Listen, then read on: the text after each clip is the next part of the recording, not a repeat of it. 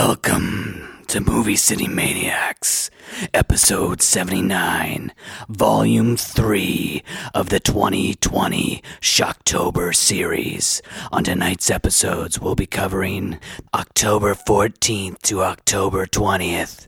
Get ready, get scared. Crystal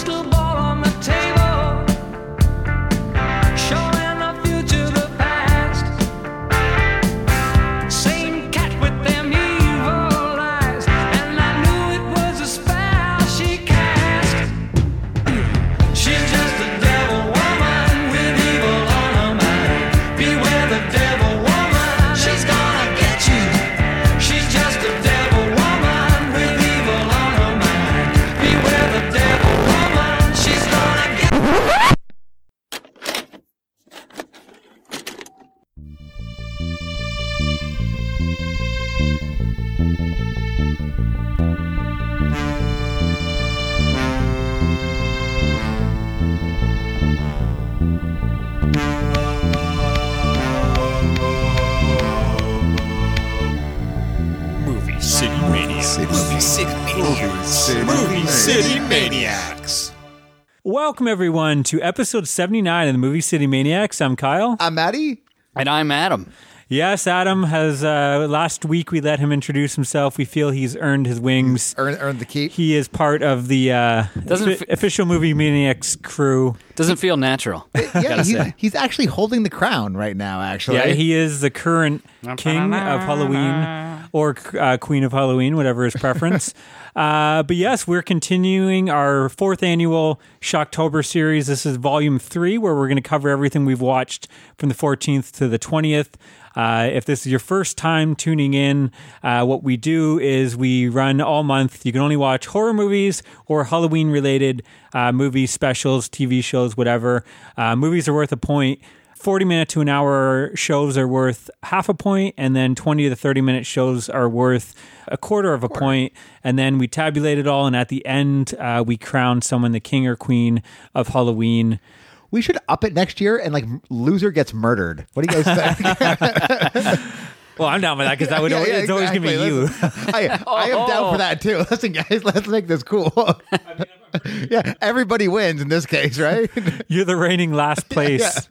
Of uh, of Shocktober. Ratings are going to go through the roof. Yeah, yeah, we're going to do it live on the, the final episode. this actually would be kind of amazing. Wouldn't I kind of want to do this now. Is there, is there like a murder podcast? Has someone ever been murdered on a podcast before? Probably not, eh? I don't know. Yeah. Well, something to look well hey, into. listen, we can. That could be a, a Shocktober episode. Anyways, um, yeah. Anything you guys want to talk about before we jump into it? Anything exciting in your? Yeah, have you guys life? been able to do anything other than watch movies, or is it just all Barely. It's it's Yeah. m- movies and work. And that's pretty much it. Sleep from time to time. Yeah, That's sleep is it. taking a back seat. Yeah, sleep is is something of a, a dream at Yeah. this point. But uh, yeah, no, I, I've done. I've surprisingly done, despite COVID, I've been able to do. You know, the pumpkin patch. We pick, picked out our pumpkins. Uh, we did the the pumpkin farm. Uh, obviously, it's not the same. I mean, there's a lot of restrictions. You got to keep Yeah. your distance, wear a mask. A lot of things aren't open. Uh, this week we did. Um, it was like a light display.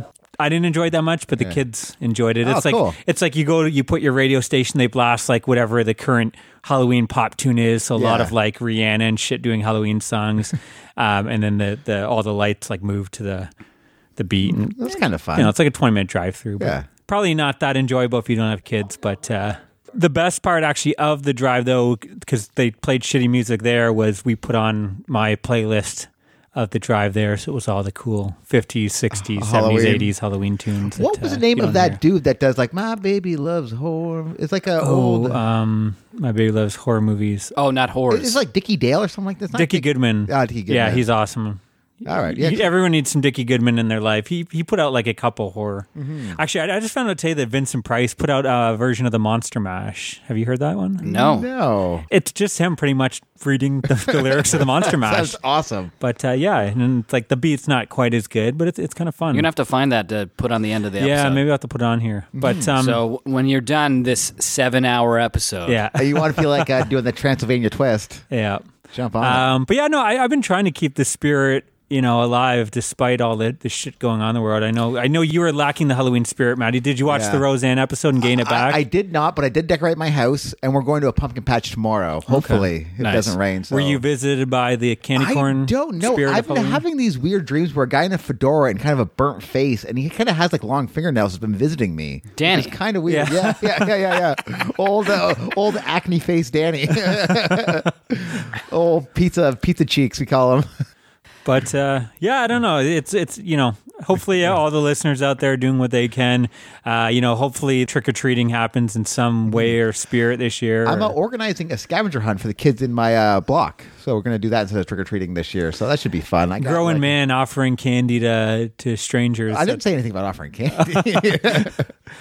Um, but yeah, I don't know. You, you just got to do what you got to do. I think uh, this, you know, the Shocktober series kind of definitely forces you to keep the spirit because when you're watching several movies a day, I mean, yeah, it's pretty much all that's on my mind is like movies and Halloween and and like you got like a ten minute downtime. Like, all right, I could be watching something right now instead of yeah. It, it it actually has got to the point since Adam fucking defeated me with his crazy numbers. Now he's made it like I. You know, the B plus game is no longer a No. thing. You, it's like I got to bring the A, A plus, and it's like it's too much at times. It's like I'm eating. It's like, am I taking too long to eat dinner because I got to get in a movie? Do I? It's like, do I want to do this or that? And like I'm questioning everything. It's like I could be doing a movie in this time. It's he's ruining my life pretty much. I gotta say though that this is I'm pretty sure the last time I ever go this hard. Yeah. Again. That's what I said last year, and then you know this year I want to beat you. Then you beat him, and then That's the thing. Like I, I am giving it my all. If you beat me again this year, I don't know what more I can do other than you know just quitting my job, leaving my family, and sitting in a. These all sounds watching like great options. yeah, stop being a coward and do it. Is all I'm saying. Are we ready to Start? Yeah. Anyways, guys, let's. Uh, I think let's get into it. Uh, Yeah. We're going to start off with the 14th. Mm-hmm. Okay, well, I started the 14th off again. If you've been listening to the series, I've been trying to do kind of themed days, each e- either two or three films that go together. But I don't know. why I'm bringing it up because this first pick is not themed. It's my, the, the other movie, the other movies, the other movies I watched that day are themed. But anyways, I didn't realize that till now. So I start off the day with I've been kind of on the slasher kick. So I wanted to watch this doc. I haven't revisited it in a while from 2006 called "Going to Pieces: The Rise and Fall of the Slasher Film." This is a feature length doc. They run through all the history of violence going back to like the Grand, was it Grand Guignol theater? I don't even know what That's that where is. like they would do like these live stage plays, and it would just be people killing them and murdering them, chopping them. Oh, like awesome! Like brutal Wiz- ways. Wizard of Gore kind of deal. Yeah, I don't know if it was, I was assuming it's not real, but Yeah. um, and then they you know they touch upon that the Roman Colosseums, how people used to you know go watch people slaughter each other, serial killers. So they start off with all that, and then they go into the birth of the slasher with you know Halloween and uh, Friday the Thirteenth, Did obviously. talk about Black Christmas? Was that kind of like the start? or That's no. Here's the thing. Yeah. That's why like I almost want to avoid this whole documentary. They don't actually even bring up Black Christmas at all. It's not even mentioned as Oh, like an crazy. aftermath, which to me like that came out before Halloween. Yeah. and it's one of the best slashers of all time. So if you're doing a doc on slashers and you ignore that movie, but other than that, uh, they do. It's still a lot of fun. They have the like the Siskel and Ebert footage where they're appalled by slashers Oh, and like that's amazing. Is that the one they talk about? They actually uh, sent letters to. What was that? Pamela. Uh, um, uh, what's her name? Betsy- Pal- Betsy Palmer. Betsy Palmer, I think. Yeah. Oh, from from Friday the Thirteenth. Yeah. Yeah. I guess he actually gave her address on like his show, and people like wrote into her and death threats. Yeah, and on all the that air, like shit, how ter- how terrible a person she is for doing it. Actually, I don't, I don't think that is on this documentary. I think She that's a just did it for a. Volkswagen for a Yeah, daughter. yeah, she didn't even care about it till recently. But but anyways, they go into that, which is kind of fun. Like they they say how like um, misogynistic these films are, even though they you know weren't, because it was usually the men that were getting killed in the brutal ways, and the women were the ones surviving.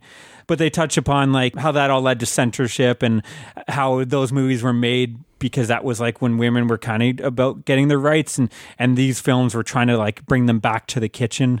Uh, they, they were talking about uh, it goes and you get to it touches upon the protests of silent night deadly night and how that pretty much removed that movie from theaters after like two or three weeks even though it was this huge success uh, due to people just like were appalled that you know Santa kids were seeing uh, an ad on tv with a killer santa claus Um, they touch upon the Scream revival and the hostel scene. Um, it came out in 2006, so it, it kind of ends on there. But um, yeah, it, it's a lot of fun. Um, I was worried. I there's one doc that spoiled a couple films, and that's why I always didn't want to revisit until then. But I finally saw the movie, so I watched this. But it's not this one. But this one does spoil a couple uh, slasher films, so be warned. But if you're getting into slasher like Adam, maybe this like might be something to kind of watch and see if anything sounds interesting to you. But um, yeah, I don't know. It's fun. I'm going to give it seven pumpkins out of ten. Awesome. I think it's worth a watch. It's uh, you know, fun way to waste an hour and a half. You get to see a lot of the cool kills from the movies, and they have like everyone's in there talking. You know, John Carpenter, Wes Craven, pretty much all the the guys, some of the actors and actresses of those films. Sean Cunningham's in there, and yeah, Fantastic. Maddie? I watched uh, on going forward. We watched the uh, Nightmare on Elm Street. We're going down, so we watched uh, part four, which is such a departure from part three.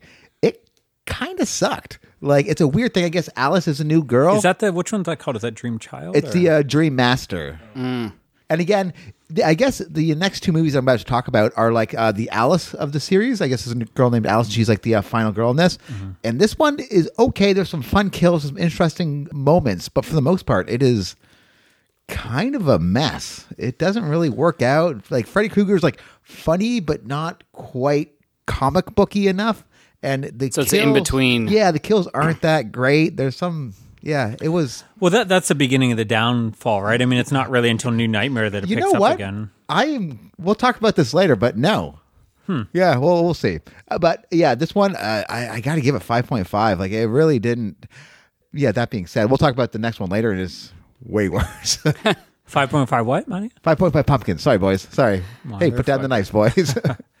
Adam, what'd you watch? I watched Community from 2013, Paranormal Parentage. oh, I love this one. This is a great one. I, I I kind of I think it's because it's in such a kind of terrible season Yeah. that I I discount it, but it may be as good as all of them except for epidemiology. Yeah, the uh, that one was probably the that one's best, just right? incredible. Um, yeah, it's a Takes fun place episode. in the haunted house. They have like every trope of like the bookcases and moving. it's, it's Chevy Chase, isn't it? That's Yeah. yeah, It's and his house or it's something? in it's in his basically his parents' house that he still lives in. Yeah. um, yeah, I'm gonna give seven point five pumpkins. yeah, it's awesome. Cool. And there's even some great atmosphere in there too, right? Like I- and they even make a joke about. Remember when this used to be a show about a community college? exactly. Yeah, that that's kind of a show that I feel its Halloween specials are kind of underrated. Like, yeah. Again, I you know obviously I bring up the the, the '90s shows that uh, I might talk about later, but uh, and you know Not Bob, enough tools is what I say. Bob's Burgers obviously, but I think Community is uh, the other one I would add to that list of like you know They're doing Halloween right. consistently great Halloween specials. It's too bad that they started going off cycle where they weren't on. Yeah. Uh, they weren't doing shows during Halloween. Oh, okay, yeah, I remember. I think again, I, I, that might have been the last season I saw. I think this might be the last Halloween episode. This is the it? last ha- Halloween episode. So. so- my community work for the year is done. You've, you've done well. You passed your courses. Uh, so speaking of my theme nights, I did this have a one has no theme either. No, I did have a theme. I, I decided to watch some vampire films. I started off with one I've never seen before the the infamous Vampire's Kiss from 1988. oh, is that the one with Alyssa Milano? no, this is uh, Nick Cage. Nicolas Cage Oh, right, right, right. being like the most Nicolas Cage of all Cage. I, I wanted to watch it. I just didn't. Oh, you haven't got to it I haven't yet? got to it yet. you guys both got to watch it. So you should both watch it next week. This movie, man, is is insane. So you got Nicolas Cage with a bad accent doing like a huge performance. Like he A is, B C. yeah, right. yeah. This may be his biggest performance I've ever seen him do. Um, so the story is he's this rich kind of business guy, bit of a prick. Uh, he's sleeping with all the um, various hot women. Um, when he gets uh, one of them turns out to be a vampire, bites him, and then he is a vampire. Um, most of the movie, he has a secretary that he just torments the whole fucking movie. He's so mean to. It's the um, I want to say it's the girl from The Running Man. I could be totally wrong about that. I can look it up later, but I'm pretty sure it's her. But it's like it's just him tormenting his secretary the whole time and sleeping with beautiful women and being insane cage. Um, th- there's scene he's just running down the streets. I'm a vampire. I'm a vampire. I'm a vampire. There's another scene, yeah, where he's like going on, uh, like w- w- I forget that whole speech, like something A about B C D E F J. And then she's like, I know the alphabet. H I and he keeps on it to the whole thing. like it, it's just that that scene you can find on YouTube. Actually, mo- just look up this movie on YouTube. You can find so many insane clips. I feel like I've seen this movie Yeah. because of Just how many clips, clips. I've I've seen. Because I, I started becoming obsessed after uh, the Wicker Man, which I still haven't seen that version. Which I, I need. The bees. Head full of fucking bees. you know what's crazy? Uh, and well, maybe it's not because I am the Halloween hipster. I saw the movie in theaters and I've seen on DVD since, and I like that movie and not like in a make fun of it kind of way. Would you prefer? Like I think there's cheesy scenes in it, but I think it, it works as a guy on an island with like you know the whole yeah, Wicker Man premise. yeah exactly like the story itself works. I mean yeah he's kicking people in bear suits. Did you see like that one but before the original? I don't know if I did. Maybe I did actually. I think I did. So I Because it's a great premise. Yeah, like I haven't seen it in probably 10 years. And I was actually thinking about maybe revisiting it this year. But I, I remember like, I, I actually had the same know. thing. Both both of these movies I've been wanting to watch because I just went down this rabbit hole years ago. So I've seen so many scenes in Vampire's Kiss. It's gonna feel like I've watched it. yeah. But here, here's the interesting thing about Vampire's Kiss. So it's it's a great movie because it's so bad and crazy and insane. But like about the last third, it just like turns the movie on its head and it becomes like this psychological horror film. And then you're starting to question is all in his head? Is he really a vampire? He's like murdering people and biting their necks, but he doesn't have teeth. He's wearing like plastic teeth that you get from a. So like, like like like a ki- like a kid's. and you start to question like, is he amazing in this film or awful? I don't know. I I I, I tend to go that he's amazing. like like you said before, we've talked about like whether his performance is bad or not. He does that throughout the whole film. Like he keeps it. It's not like he's doing a bad scene here and there. He sticks that whole accent, that behavior throughout the whole movie. So it's like I think his don't downfall at a at a, one portion was that he stopped committing as hard. So you had stuff like World Trade Center where he. I remember watching World Trade Center and being like, "Wow, this guy's sleepwalking," and then he brought it for like the last few scenes when they're out, and you're like, "Oh my god, this guy's incredible!" But I think there was something like he wasn't as committed, and then in the last five years, he's become like this crazy committed guy again. Yeah, I, I mean, it ended like my notes are what the fuck did I just watch? the ending and everything is more serious and kind of depressed. Like it's it flips its head, but it's like I, I don't know. Watch the movie. I enjoyed. it. I'm going to watch again. Seven Yeah, pumpkins out of ten. Seven pumpkins. when you're done, I'll steal it on you. Yeah, I'll watch it next week. I'll and you try can to wa- watch by Wednesday if you. Um, and then I followed that up with uh, from 1986 Vamp. Uh, I know Okay, you've seen yeah, Vamp, yeah, yeah. Uh, Maddie. This is the uh, one starring Grace Jones as like the head Hmm. vampire. Oh, interesting. Um, so a bunch of teen boys uh, go to. Um, the, it opens up and they're at this fraternity and they're kind of cooler than the fraternity they're getting into, but they just want to stay in the nice digs. So they say, "Whatever you guys want, we'll get for you." So their mission is they have to get a stripper and bring it back to the fraternity. So they go to some uh, strip club, and it turns out the strip club is run by vampires. You've seen this premise uh, several times, but I think this might have been the original one to do it. So you have some fun, likable characters. It's got the friend from Nightmare on Elm Street two. Yeah. It's got the kid from Meatballs all grown up, the the lead kid in that one, the shy awkward kid. oh, really? I never didn't think that guy did anything. Yeah, and then did it's Bam. got uh, Long Duck Dong from uh. Sixteen Candles. So it's kind of a fun It's- cast. It's a fun movie, right? Of like guys that you know aren't named, like you don't know the the actors' name, But you recognize but them you all. recognize Yeah. them. And then Billy Drago, Drago or Drago is one of the villain uh, vampires in there. I'm sure you guys all know who he is. Um, he's always a good, sinister bad guy. Sandy Baron's one of the, the vampires too. But yeah, it, it's kind of interesting. Uh, it's got a really cool look, a lot of like neon pinks and greens. Um, it is 80s tastic, right? yeah, Grace Jones is like just cool and, and weird and interesting, like she always is. Like she does a strip tease and she's got this crazy outfit. And like, yeah, she's like almost in like this weird pancake makeup, and her hair's all fucked up, so she looks a bit weird. There's a great scene where the guy says like, um, you know, he's telling them like the vampires telling them like. Nobody tells anybody when they come to a place like this. So like that's how we get away with it. And I thought that's kind of a fascinating idea. Like it's true. Like if you're gonna go to a strip club, you're not announcing to everyone. You know, it's kind of like your dirty little secret. so it's a great place to, to kill people and get away with it. But in, in the end, um, unfortunately, as great as everything is, the setup and everything is, it's a bit dull. I was kind of disappointed this time around. I remember enjoying it a lot more last time, and this time around, I was just kind of like kind of bored, and it's kind of repetitive. It's them getting chased, you know, from the vampires. There's no like cool action scene. You're not getting a good finale like from Dusk Till Dawn or Lost Yeah. Boys or anything. And even like as as interesting as Grace Jones is as a performance and all that, you know, Billy Drago and everything's awesome. They kind of are just there. They don't have much to do. Like you, they they kind of wasted them all. I felt this time. So I, I don't know. I, I was kind of disappointed uh, by this viewing. Um, again, maybe it was just because it was so late at night, but After watching Vampires Kiss, how can you uh, yeah, go walk it, into it, this? it did. It was like a, a slope down. But I'm going to give this one six and a half pumpkins out of ten. Like That's there's still not there's still bad, yeah. there's still some fun ideas in there. There's some good stuff in there. The cast is fun, but yeah, it's just it's one of those films like should have been so much more. Like there's a reason we don't talk about this in the same Vein sentence vein as uh, Lost Night? Boys or Fright Night or whatever. Uh, what'd you guys finish the night with?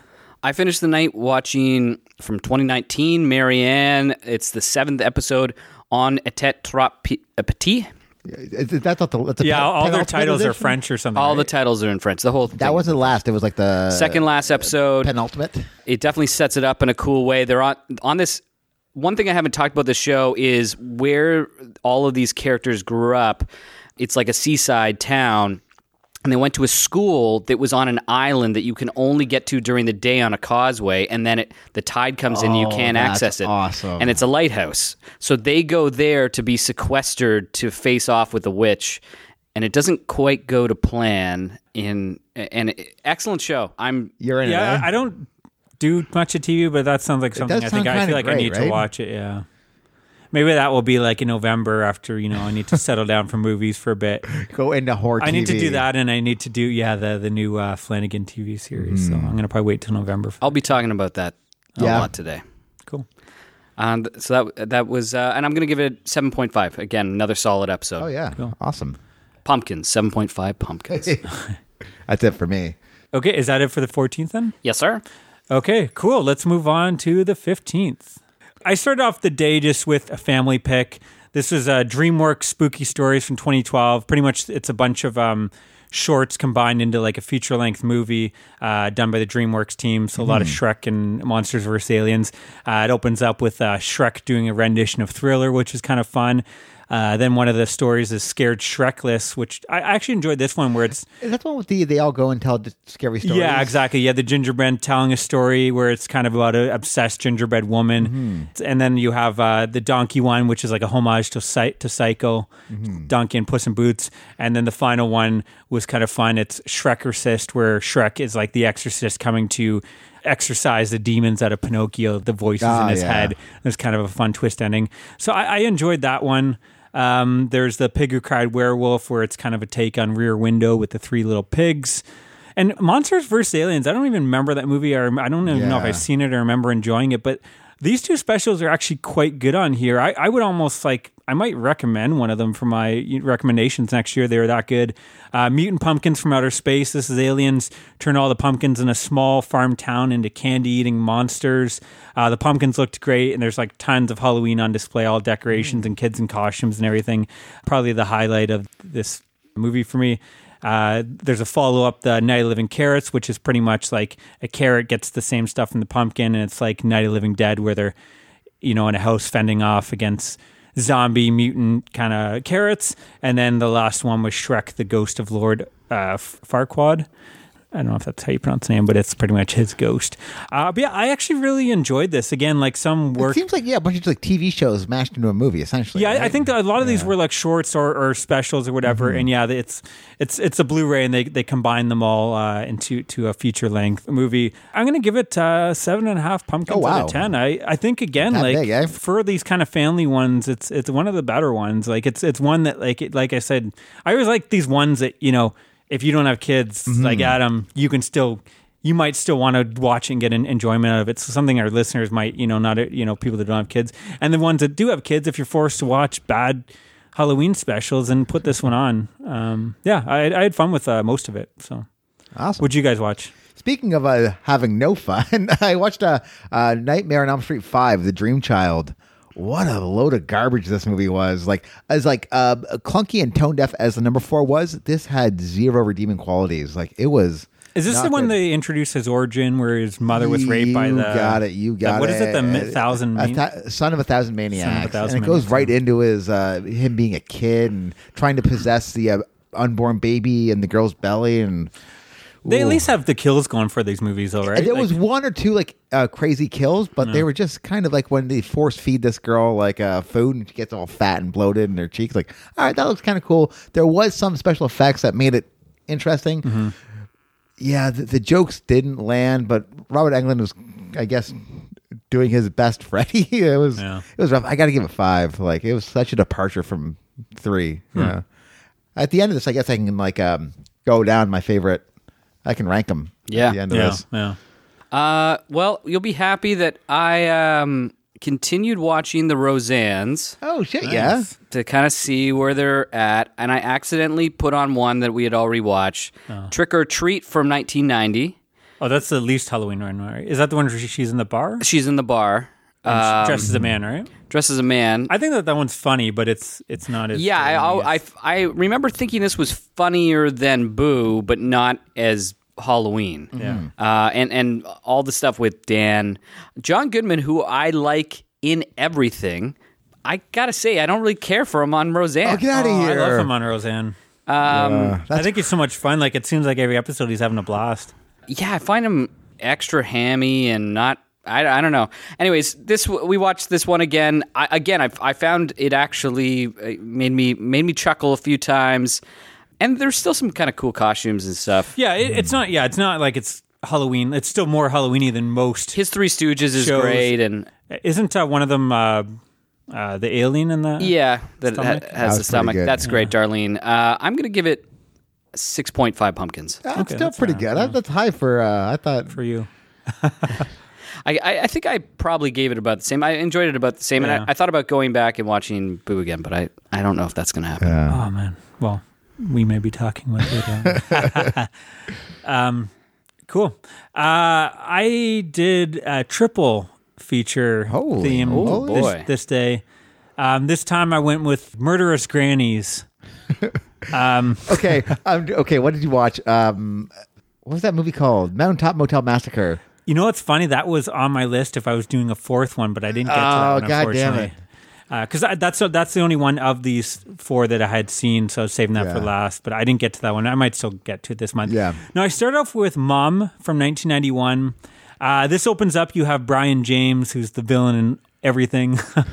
you know, the villain in Tango and Cash, Yeah. that guy. So he's a kind of monster. You don't know what it is, but some kind of monster. He ends up biting the mother, and she becomes a man-eating monster too. Uh, you have the son ends up moving in back in. Well, he's still living. He has another home, but he, he pretty much is there to help his mom. Uh, and he finds out that she has this kind of disease that's turning into a monster and killing and murdering and eating people. So it's it's weird that it's like you think this could is gonna be such a fun premise, but it's actually like kind of taken seriously. Oh, yeah? and it's kind of like you're watching like you know seeing the repercussions of this and like then the son is, has to help cover up these murders and he's like a famous reporter and and like the effect it's having on him and his like relationship with his wife and like because he's always has to be there and I don't know it was it was kind of fascinating but I was I was kind of hoping it'd be more like stupid fun Yeah. But yeah there's definitely some interesting stuff in there A movie called Mom. You expect it to be like crazy insane, right? and there is, I mean, there is still some interesting stuff in there. I, I don't know. I, I, I enjoyed. it. I'm going to give it six and a half pumpkins out of ten. But I don't. Yeah, I don't have too much to say about it. But it was it was interesting. I followed it up with what I wanted, which is uh, a movie called The House on Tombstone Hill, aka Dead Dudes in the House, from 1989. I'm sold with that title. This is the one that had that famous poster where it looked like like almost an uh, late '80s, early '90s rap cover, where it's like these guys that trying to look cool in front of this like house that's like drawn, um, but none of those guys are in the movie, I believe. Anyways, this is uh, a bunch of guys uh, end up stuck in a house uh, with a murderous granny. This movie is a lot of fun. The the granny's obviously a young person wearing like Yeah. you know makeup and mask. But uh, yeah, there's just re- really cool effects, uh, a nice variety of creative kills. You get someone like staked to the ground, saw blades through the heads, bodies chopped in half, And it's just fun seeing this granny just deal this ridiculous Okay, violence on these like people. a full moon feature. It might have been something like that. I feel like they might have put it out or owned it at some time, but it's better than Full Moon. Yeah. Like some of theirs are all, pretty much unwatchable. Unfor- they do abandon kind of the, the granny for like a chunk of the film because I guess when she kills them, they also come back and then those people start killing other people. And I found that kind of wasn't as interesting as a Mm-hmm. granny attacking people. But yeah, it, it drags at times. But overall, I, I just I had uh, quite a lot of fun with this one. I'm going to give this seven pumpkins out of ten. I would recommend if you just kind of want a fun one. And then the last one I watched was Grandmother's House from 1988. This one, uh, a young boy and his teenage sister, uh, I guess, move in with their grandparents after the death of their father. They have little memory of their mother. Um, anyways, he has this premonition dream showing his grandparents, uh, you know, dragging a woman, tying her up, and they're about to murder her. And he wakes up from this dream, but like, is it going to happen kind of thing. Uh, there's a dead body that's found near the river near the grandparents' house of some random guy, and and then you do see later on the boy sees that same woman, and they he sees his parents like burning clothes in like a, a barrel and, and dragging this woman in.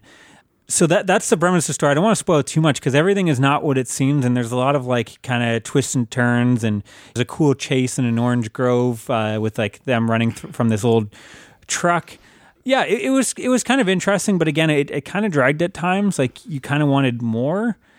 You know, I, I You feel wanted like- more rapping grannies? Yeah, exactly. Rabbit Grannies. Rabbit Grannies is actually the full moon one, I think. Ah. but I, the one thing I do want to bring up, there is the most disgusting pickup scene in movie history here. So the, there's, there's this girl, she's, I'm assuming like 13, 14, like she's younger, maybe 15, 16.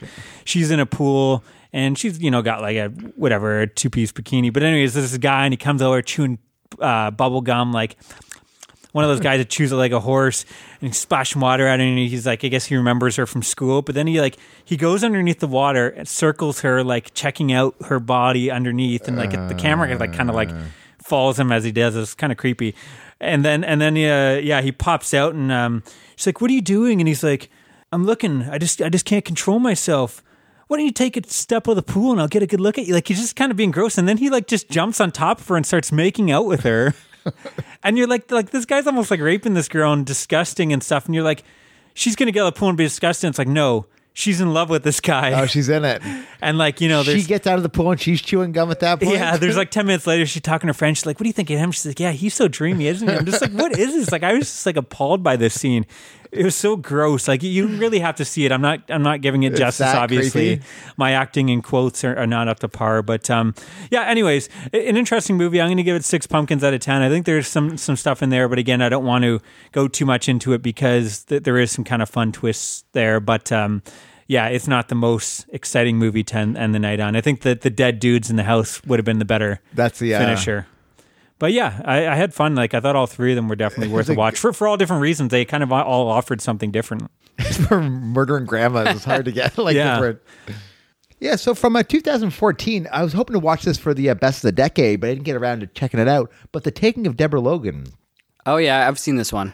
I thought I was kind of blown away by it. I thought it would be a lot more uh, shitty, but like, what an interesting concept of like someone who was like going through dementia and just kind of thinking something's up with her, but it's not. Is what- that your what first time seems. seeing it? Yeah, I Oh, haven't I checked it saw it out before. Okay. No, no, I really dug this movie, and like, there's such an interesting story as it builds and builds and builds. It's like interesting folklore.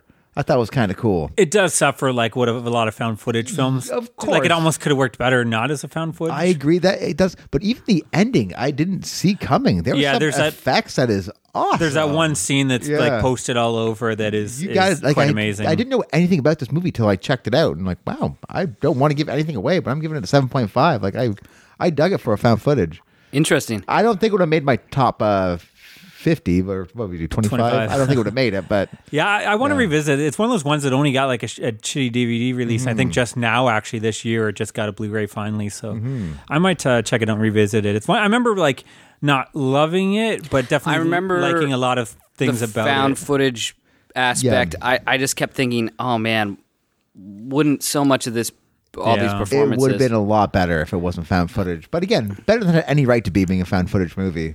That's unfortunately the curse of every found footage film. It's Yeah. like this would have been better if it was not a found footage. except film. for the movie I'm about to talk about. okay. Blair Witch. Um, would that that that would also be a good argument. Um, but no, from 2020 Host. Have you guys watched this yet? No. This is the Shudder movie that is basically a Zoom chat where they're going to have a séance. Have you heard about this? Oh, Yeah, that I- I've heard actually it's- might be I've interesting. heard it's pretty good, but again, it's like the fourth or fifth movie to do something like this, where it's like through their shutter or through their uh, their voice chat, Uh, so I've seen the Unfriendeds and everything. Yeah. friend And request. and and uh, the first unfriended I thought was actually b- way better than it had any right to be, and and then kind of diminishing returns. But I also didn't love it. I love this. Get out of here. wow. One, maybe it's because I'm on Zoom chats every day. like this is part of my life with multiple people, and it utilizes that in such an effective way. It's so timely. It's almost like wink, wink about COVID in a way. What's way. going on? Like the two meet up at one point near the end, and they they give the elbow bumps instead Ah, of. okay.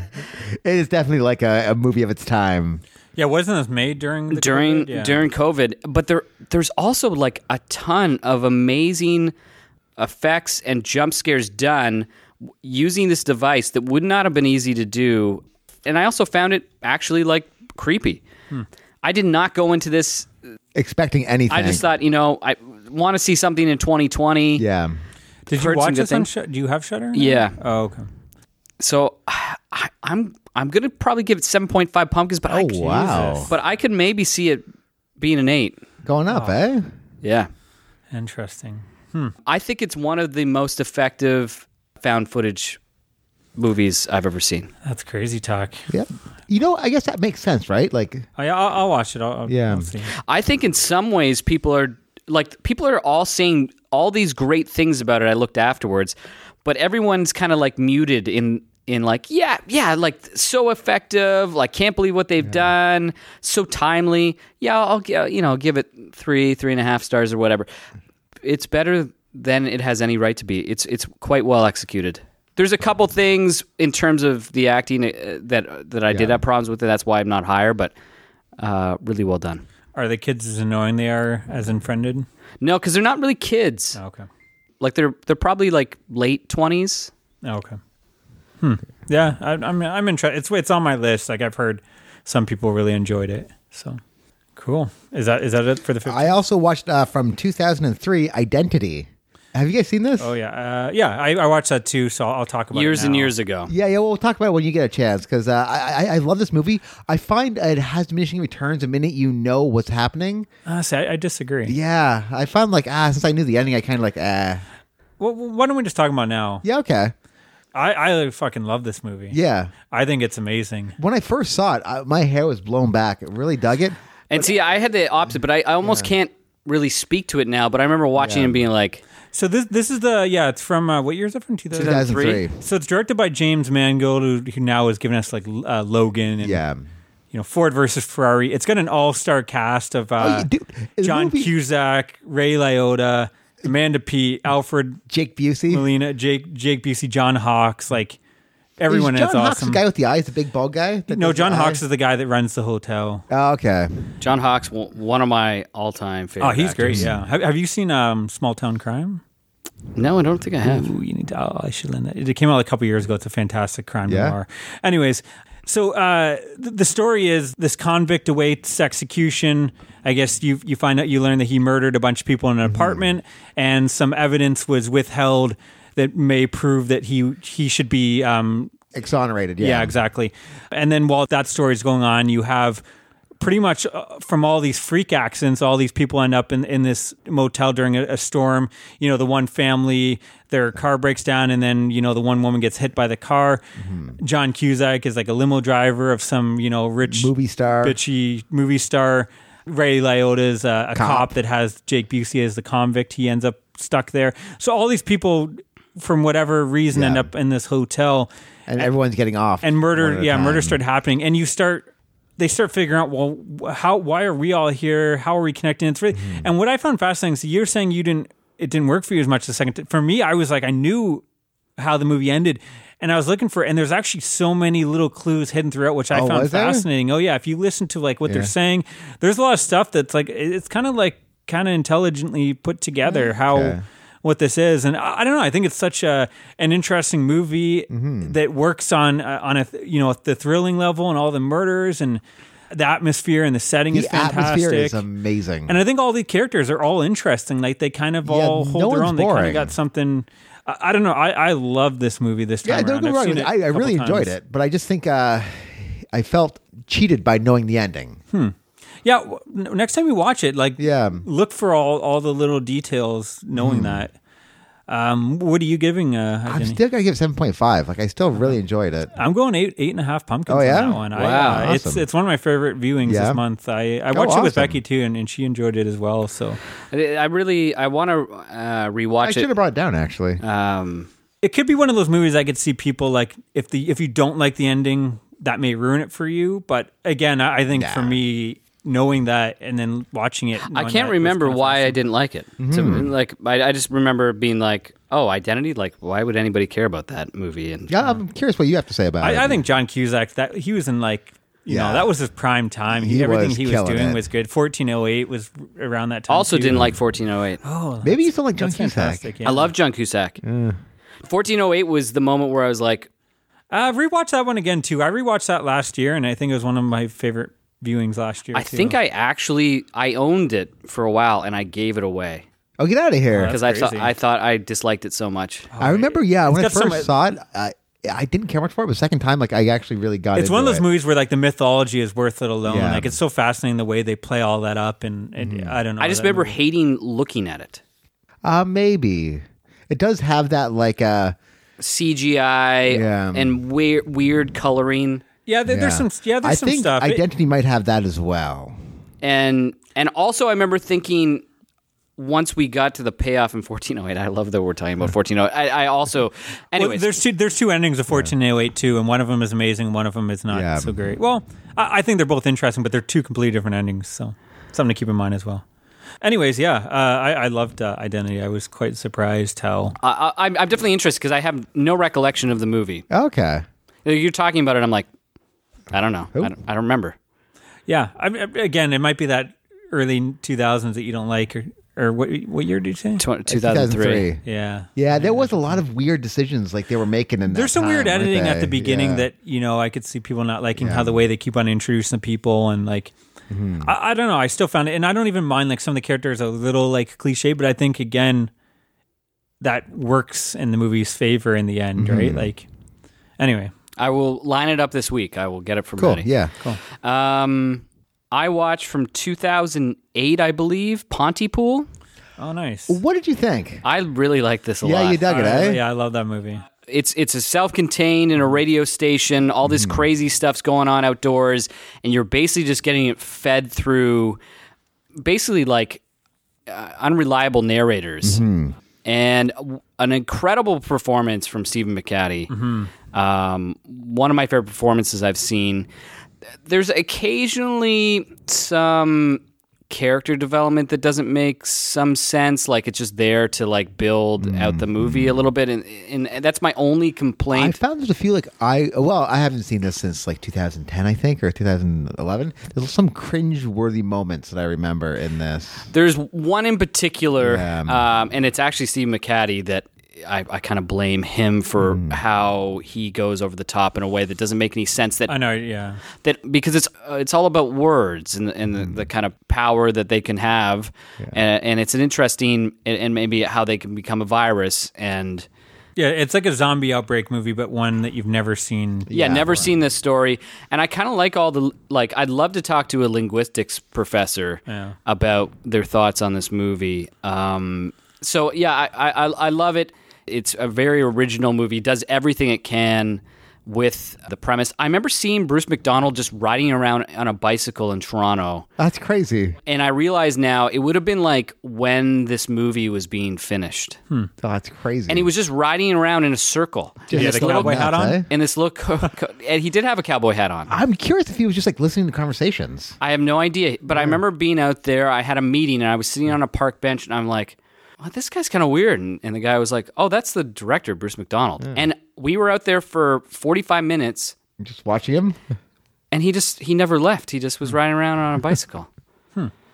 So, Bruce, let us know why that happened. Anyways, I'm going to give the uh, Pontypool 7.5 pumpkins. Awesome. Okay, yeah, I think I enjoyed it a little more, but uh, yeah, that's it's. Uh, it was a nice surprise for me. I, I, I, I will be um, really interested to revisit this um, because I think the things it does really, really well, Yeah. it does on an unbelievable level. I think trying to stretch, it's one of those movies that isn't that long to begin with, but probably could have been 10 minutes shorter Yeah. and would have, I think, taken it to another level. Okay. Yeah, I, I, I want to get that. That's one of those ones where I think it's impossible to get like on Blu-ray. I think it has like a UK region free. That's weird, right? 'Cause, like, nothing here in a North Isn't America. Pontypool like about three hours away from here? Yeah, it's, Like, it's up or north? even not even maybe. Yeah. Yeah, yeah. I, f- I feel like it, it was a Canadian movie, right? Yeah. Cool. Is that it for the fifteenth? I watched uh, Stranger Things uh, season two, episode two. So I'm going to talk about it when it's finished. Okay. Um, I- Grim, Grim, Yeah, Grim. yeah. There's a Grimm episode. So from 2011, Grimm. This is season one, episode 15, Island of Dreams. Yeah, this was where it starts becoming grim to me. They bring in a character that ends up being part of the whole run, who's excellent on it. The, the spice shop that becomes one of their main locations is kind of like it's a little bit creepy, but a little bit homey, sp- where it have all these old jars and stuff. I'm gonna- 7.5 pumpkins. This after a couple like slower episodes, this one kind of brought it back. Cool. Is that it for us? Okay, let's move on to the 16th then. So I started off the day with actually, yeah, I, I didn't do a, a theme this this day. Uh, I, Chitty chitty bang bang. uh, so I, I did a movie that uh, Adam recommended, made his top 25 of uh, the decade. Coherence from 2013. I got this on my list. Yeah, I'm hoping to check it out before the end of the month. So, a group of friends reunite at a dinner party one night in California when, uh, as a comet is passing overhead, um, a power outage happens, and uh, they notice that one house is lit up in the neighborhood and everyone else is dark. So, two of the people in the group decide they get some their glow sticks and they're going to go head over and check out th- this house. And I guess the one guy want, has to make a phone call to his brother. His brother's like an astrologer or something, or Astronomer. astronomer and he said, you know, if anything, you know, this comic can make weird things happen. If you notice anything weird, you know, just get a hold of me. Yeah, I don't want to say much more than Yeah. that. I think this is a film just to go and not knowing anything. I'm gonna say there there was some kind of shaky camera movement that you know I didn't love, but other than that, I I love this movie. It would have made my top 25. Oh, yeah? I know you compared it to The The, Invitation. Invitation. I, I think they're completely different films myself. I, I don't know which one I enjoy more. I might still enjoy The Invitation more. And I, I will say this one, if you didn't count it on your horror, I don't know if it would count. It's like I don't know if I saw any lists that included as horror. It's more sci-fi. It's still got like a- horror elements horror, when they yeah. when they're out on like disappearing. Yeah, and- there's some definitely horror elements in there, but um, yeah, I don't, don't want to say too much else. Uh, this is a movie I think everyone should watch. It's very interesting. I loved it. I'm going to give it eight and a half pumpkins out of ten. Yeah, it's well worth reading about. There's a great interview with the director and how long he spent mapping this this story out. Yeah, actually, I, I went on a bunch of sites to kind of read everyone's thoughts, and this one of them was with someone who had an interview with the director, and he kind of gave some hints uh, to some stuff. It's incredibly. I can't wait to revisit this. I may Yeah. revisit this this month um, Awesome. because uh, Tammy's really interested. Uh, it's and it's so cheaply made, but does Mm-hmm. yeah, like the director didn't do much. He wrote like the that CGI Rango or whatever, and he's done some other projects, but I don't think he's directed too much. He's this Gore Verbinski's like main side director. Guy. Okay. Um, yeah, this is another film though. Like Pontypool, I was pissed. It's like I want to go buy this on Blu-ray, and it, it it's only got a DVD in North America. And it has some. It has a couple Blu-rays like in the world, but they're I don't. I, think feel they're like it's going to keep building up a because it was so low low budget, no promotion, and it just keeps getting more and Yeah. more. Traction. Yeah, It's just, it's just too bad. Like you find these gems, and it's like, you know, I guess they're gems because Yeah. no one else fucking knows about them. They're throwing these shitty DVD releases. Like this, I want to see Scream Factory. Like you know, find this Blu-ray and give it, you know, some cool in-depth Stu analysis on it. Oh man, the the behind the scenes stuff you could do with this. But Even Pontypool You would have been cool, like you said, Yeah, to have you check it out. I know an trying to check it out interview with uh, a, a, a ling. What is it? A, ling, ling, linguist, I'm going to say linguini, linguini professor. Linguini. linguini professor. Um, yeah, I don't know. Anyways, everyone should watch it. It's a great movie. Again, you could probably wait and watch it November maybe even actually it might even be almost like it, it'd almost be a good like December kind of New Year's end of the year thing, even though it doesn't take place on New Year's. I, I just kind of get that vibe from it. You know what I mean? Like, Right. It's not the most like one. It's October. anything that's usually done in California. Often doesn't Yeah. have as much kind of autumn vibes. yeah. But again, I, I I do think you can count it as horror. Like, I would not Mm-hmm. disinclude it, but It's because you just watched it and you don't want to lose a point. Yeah. Is that why? no, but I also d- definitely see like there's hey, man, it's on his best. potential. 25 horror of the decade, Hey, so all right, it's hey, got to count as horror. Uh, what did you get? What else did you guys watch, or what did you guys watch? okay, going down the Nightmare on Elm Street, I watched Freddy's Dead. Oh, God. I used to think this movie was terrible. Like It is ter- I it's the worst. I had a blast with this. It is almost like if a Freddy Is it Krueger- boretastic? Dude, it's almost like if uh, Freddy Krueger was Bugs Bunny in a weird way. It is madcap. It's like watching a Warner Brothers cartoon. It's so zany and stupid, and the jokes landed for me. it's got Roseanne Barr and Tom I, Arnold and It was that was a bit weird. Alice. Cooper and I don't remember. Yeah, I guess Alice Cooper. That was a bit strange, but it was so madcap. This is the movie where it's like they just gave up. It's like, Yeah, you know what? It, it was like it's almost like like you know what we're gonna have like uh, Bugs Bunny and Elmer Fudd fight, and the kids are Elmer Fudd and he is Bugs Bunny. He has a Nintendo. Power Go nuts. Glove. He has a power glove.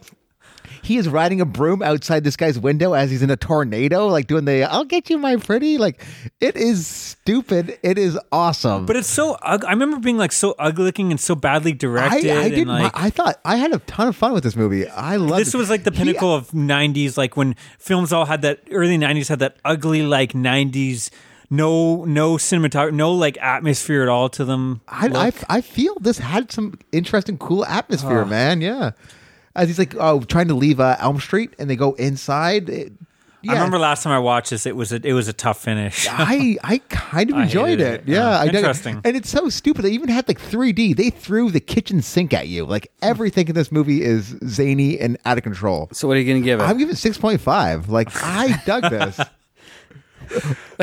Going from like the uh, last Yeah, yeah. two movies, like I'll, I'll, have to, I'll have to give it another Yeah. shot. But I remember Again, hating this film a couple. times. I've seen it a couple times. I feel time this I is it. the first one they actually like. Just like, listen, this is no longer a horror movie. We are just going straight comedy, boys. Like, Yeah. fuck trying to scare people. This is what it is. I just remember kind of the actors sucking too, like being annoying characters and their acting not being good, and just Yeah, like uh, it- I don't think it really meant. It felt like uh, who who was that guy? Um, E- Eli Roth. It felt like he was in this movie. You know how he's in. He's not quite an actor, but he's there. yeah, you're not selling me. Oh yeah, yeah. Hollywood hair Roth, as Yeah. as John Carpenter calls him. That's actually kind of great. Um, cool. Well, I watched to start off the the night from 1927, The Unknown. This is Tod Browning's movie he made before Freaks. It's also based with a circus, and you've got this guy that's this guy that has no arms, and it's it's uh-huh. Lon Chaney plays him. Who I don't really know if I've seen Lon Chaney. Like I've seen his son, of course. Mm-hmm. Have you seen the original Phantom? No, I haven't seen the original Phantom. He- Actually, I'm going to try to watch that this month. I've never seen either of the original ones. he's excellent in this as this guy that's basically doing everything with his feet and he's in love with this woman that's the owner of the circus daughter and she, the Forbidden Love. yeah but he and you think he's this nice guy and he turns out kind of sinister i don't think that's giving too much away Uh oh. because it happens pretty quickly Is he like light, lighting smokes with his feet? Like, is there any Oh, like, crazy like uh, yeah magic does all tricks that, like that? uh, does Oh, all that stuff he's cool. throwing knives with his feet and Because I feel uh, this might sound terrible. Was, the best thing about Freaks was watching the people like just live day to day lives with uh, their handicaps.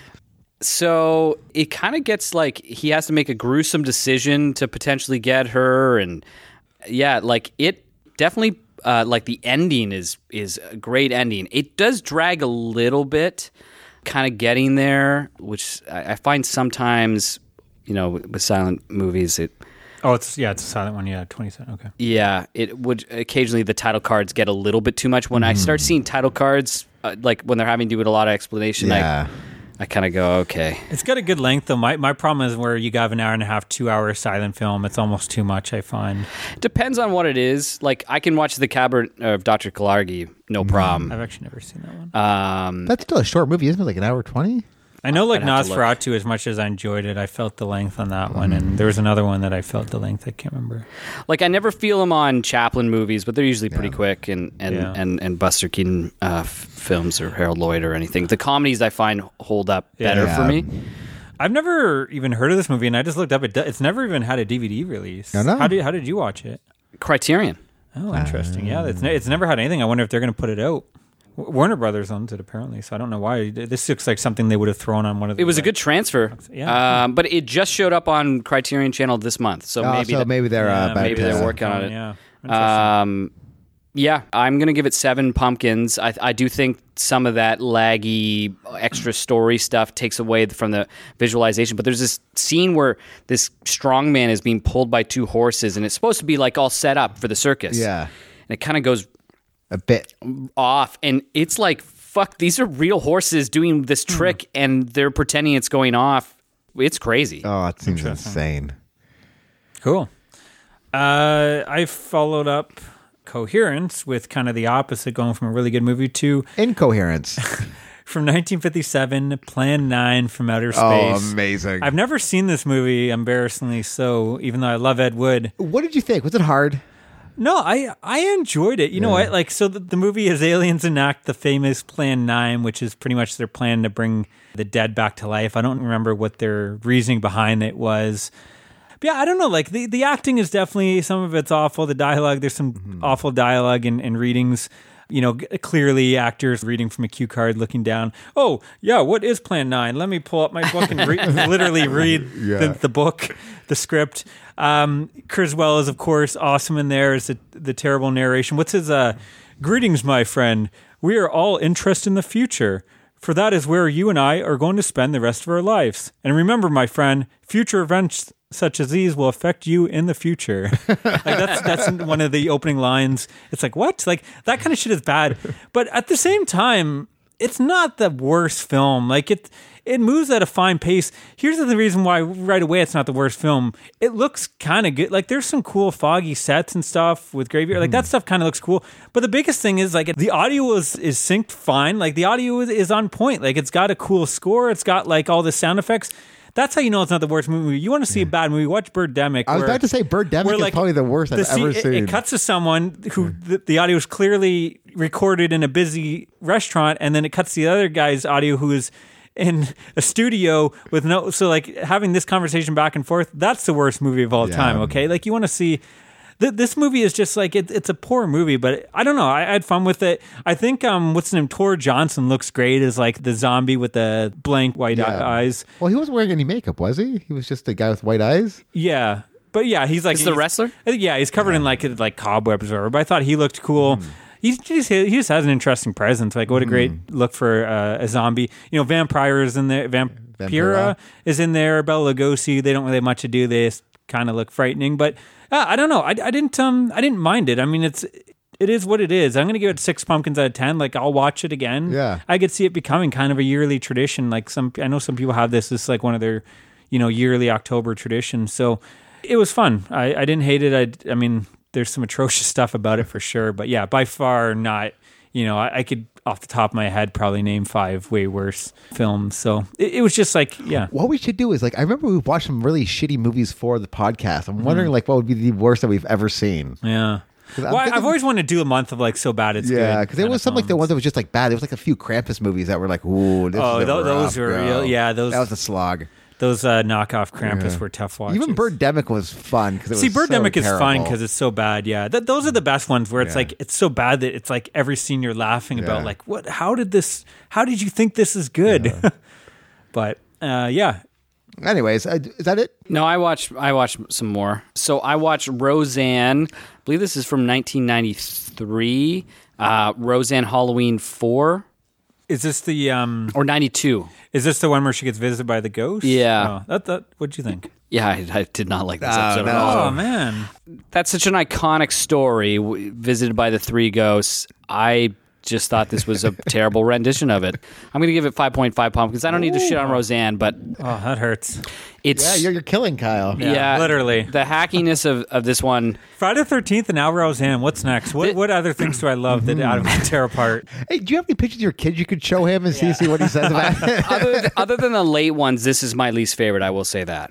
I just it's such a great idea that she's Yeah. lost the spirit of Halloween and mixing that with the classic Christmas tale and going back to her in the present or the past where she's like pulling pranks, as a kid and stealing Jackie's candy mm-hmm. and Yeah, I, I just like. and then her in the future too where she's pretty much become her mom and yeah. I, I think the concept is good. I, I think the thing that kills me for the most part on the show is the writing in general, and uh, this one I found is ah, other than I get Bit to the end, is just like r- really rough. It's so fucking sitcom hacky. I just can't. I'm I don't know, man. Every time I watch Roseanne these Halloweens, I'm always laughing my head off. I guess it's more towards my uh, your your taste. my intelligence or taste. Yeah, Are you saying that you're more highbrow than Adam? Is that what you're Yes. saying? exactly. yeah, I, I actually watched a bunch of uh, specials. Um, I haven't got through all my favorites, so I decided I was going to get through them all no, tonight. No Roseanne is what you're saying. Uh, so I started off with Witches Night Out from 1978. That's kind of become a new favorite for me. This one I could watch with the kids. Uh, th- I talked about it last year, I believe. This is like this kind of unknown Canadian production. Uh, Gilda Radner does a voice in there. Catherine O'Hara. The art style is kind of like all the characters are one color, but with detailed surroundings. Um, but anyways, the story is this witch is disgruntled up in her mansion because no one really cares about Halloween anymore. You have these kids that are um, they're they're trying to scare everyone, but no one's afraid of their costumes, so they wish they could be have really scary costumes. So the witch figures out a way to make them both happy. She's going to get her Halloween by turning the kids into monsters. They get to be scary monsters, and she gets to scare the town and bring the spirit of Halloween back. Yeah, it, it's just really fun. I enjoy this one. Uh, seven pumpkins out of ten. I mean, not too much to say about it.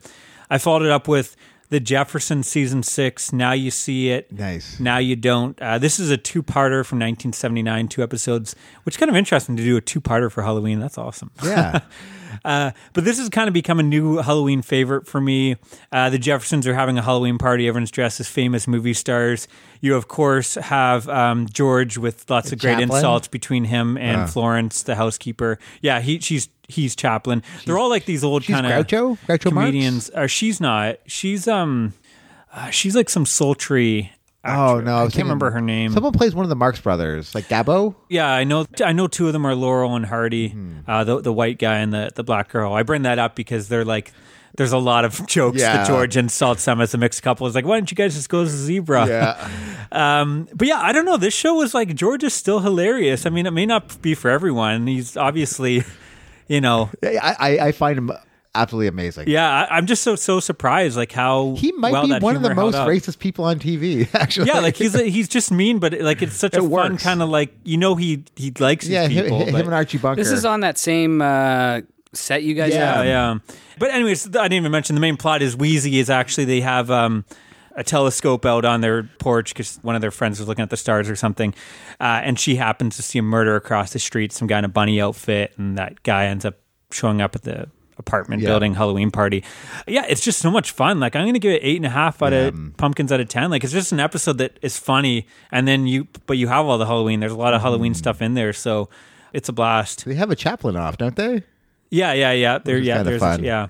So, and then I, I kind of did the, my three favorites that I watch every year. Roseanne season two, Boo from 1989. This is, of course, the start of the famous prank war, and you have a really cool haunted house at the end. I don't need to talk about it because I've talked about every episode. I feel like of Shocktober. Adam, every Adam, Adam, wake up, Adam! Yeah. Uh, quit, quit, quit sleeping, snoring, buddy. I'm gonna probably give that one nine pumpkins out of ten. Holy moly! Uh, to me, that's okay, is that like a knee jerk reaction to his like? Uh, No, I think you've always given it. Yeah, a nine. I, I usually give it eight and a half or nine. It is one of those ones Yeah. I've seen every year. That's it's kind of like I almost feel like I need to take a break a couple Yeah. of years and, and give it some time. It's just like it's everything I love. Like it's them telling, trying to scare each other, pranks, cool costumes, a Halloween party. Like unlike some And of the other fun at- specials that are atmosphere too, right? Yeah, some of the other ones are like other shows go too far. It's like that's realistic. I can do that. I can put together Yeah. a cool costume. I can put together a cool little haunt in my house. I can try to, you know, maybe I need to start a prank war with Becky. I don't know how she'd be down with that, but maybe I'm going to start that next year. Um, I followed up with Martin season one, the night he came home from 1992. This is another favorite. Uh, this is even one like she's like Becky was like, yeah, no, that actually is a good episode, despite you know not caring about Martin. Which Yeah. I agree. I tried getting through the show and it, It's it, slog, It eh? doesn't hold up. But uh, this episode is fantastic. It- This episode actually almost works on a scary level at times too. But it's also, I think, like a lot of the humor, at least in this episode, works. Like them again insulting each other.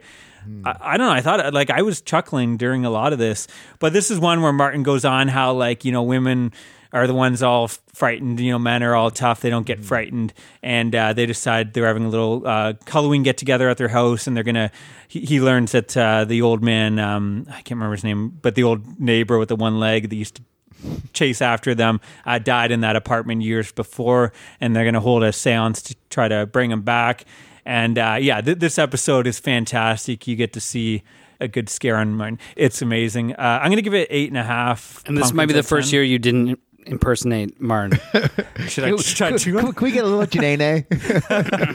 Is Janene in this episode? No, she's not. Yeah, I forgot about her. She's not in this one. She might have been in the later season when they were kind of looking for new characters. Yeah. It does have him as like the little kid where he's like, uh, he comes like Playing Dorf? Well, he shows up like the night before Halloween. She's like, it's it's like eleven o'clock at night, the day before Halloween.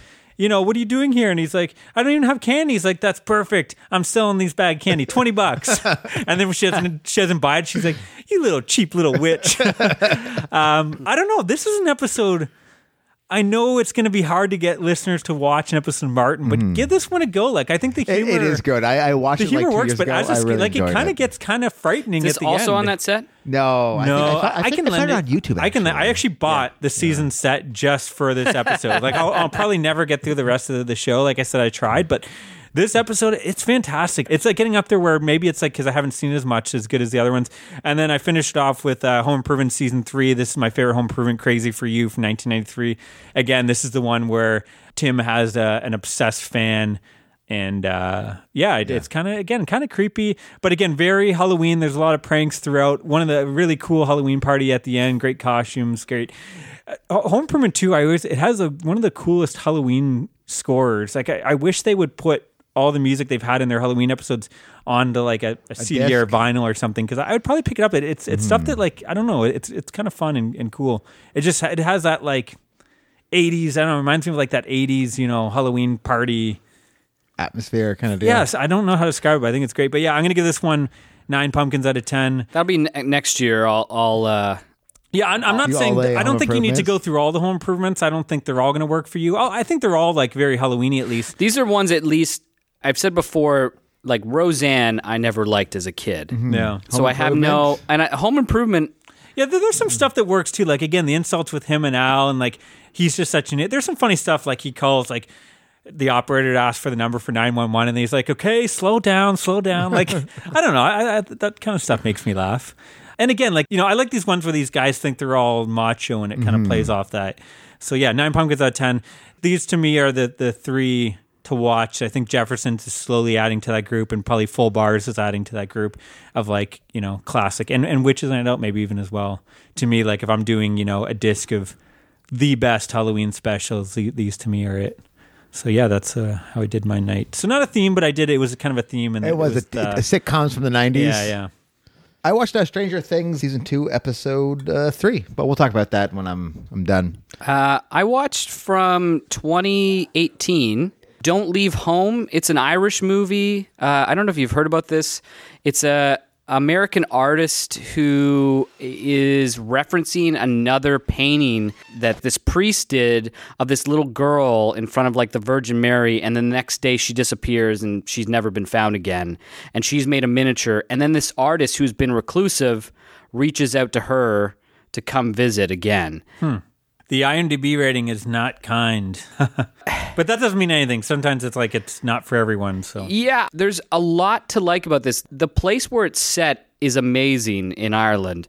The total atmosphere, everything, and the overall concept, once it kind of comes into play, is great. Hmm. Unfortunately, it's just a little too sleepy, I think, in a lot of the other elements to kind of bring it together. Some of the reasoning behind things ends up not making sense I, I think because of that, but I, I think it's wor- worth a watch. I'm going to give it 6.5 pumpkins. I, I I guess I like it more than the IMDb people. Yeah, I, I- mean, again, I, I find any kind of film, like you said, if it is kind of slower, then it's usually going to get a lower rating. It definitely has a slower pace, uh, but good performances all around. Cool. And then I ended the night with season one, episode sixteen of Grimm. So we're going. I'm still going through all the Grimm, and uh, this Back one, when shows used to be like twenty something episodes a season. yeah, there is, there is. Uh, and this one is the. It's called the Thing with Feathers from 2012. Another really solid episode of Grimm. I, I feel like I'm now starting to watch the show that I really Getting really like. into it, eh? What did that last five, six seasons or something? Or I think it's yeah six seasons, um, which was on NBC. This show lasting six seasons is crazy. it's weird. 'cause, Like it sounds interesting. It's just like one of those shows. I think I like I heard of it, but I didn't. You know, I never heard anyone talking about it. You know what I mean? Like I, I've heard of everyone talking. I know Supernatural. I hear about that all the time.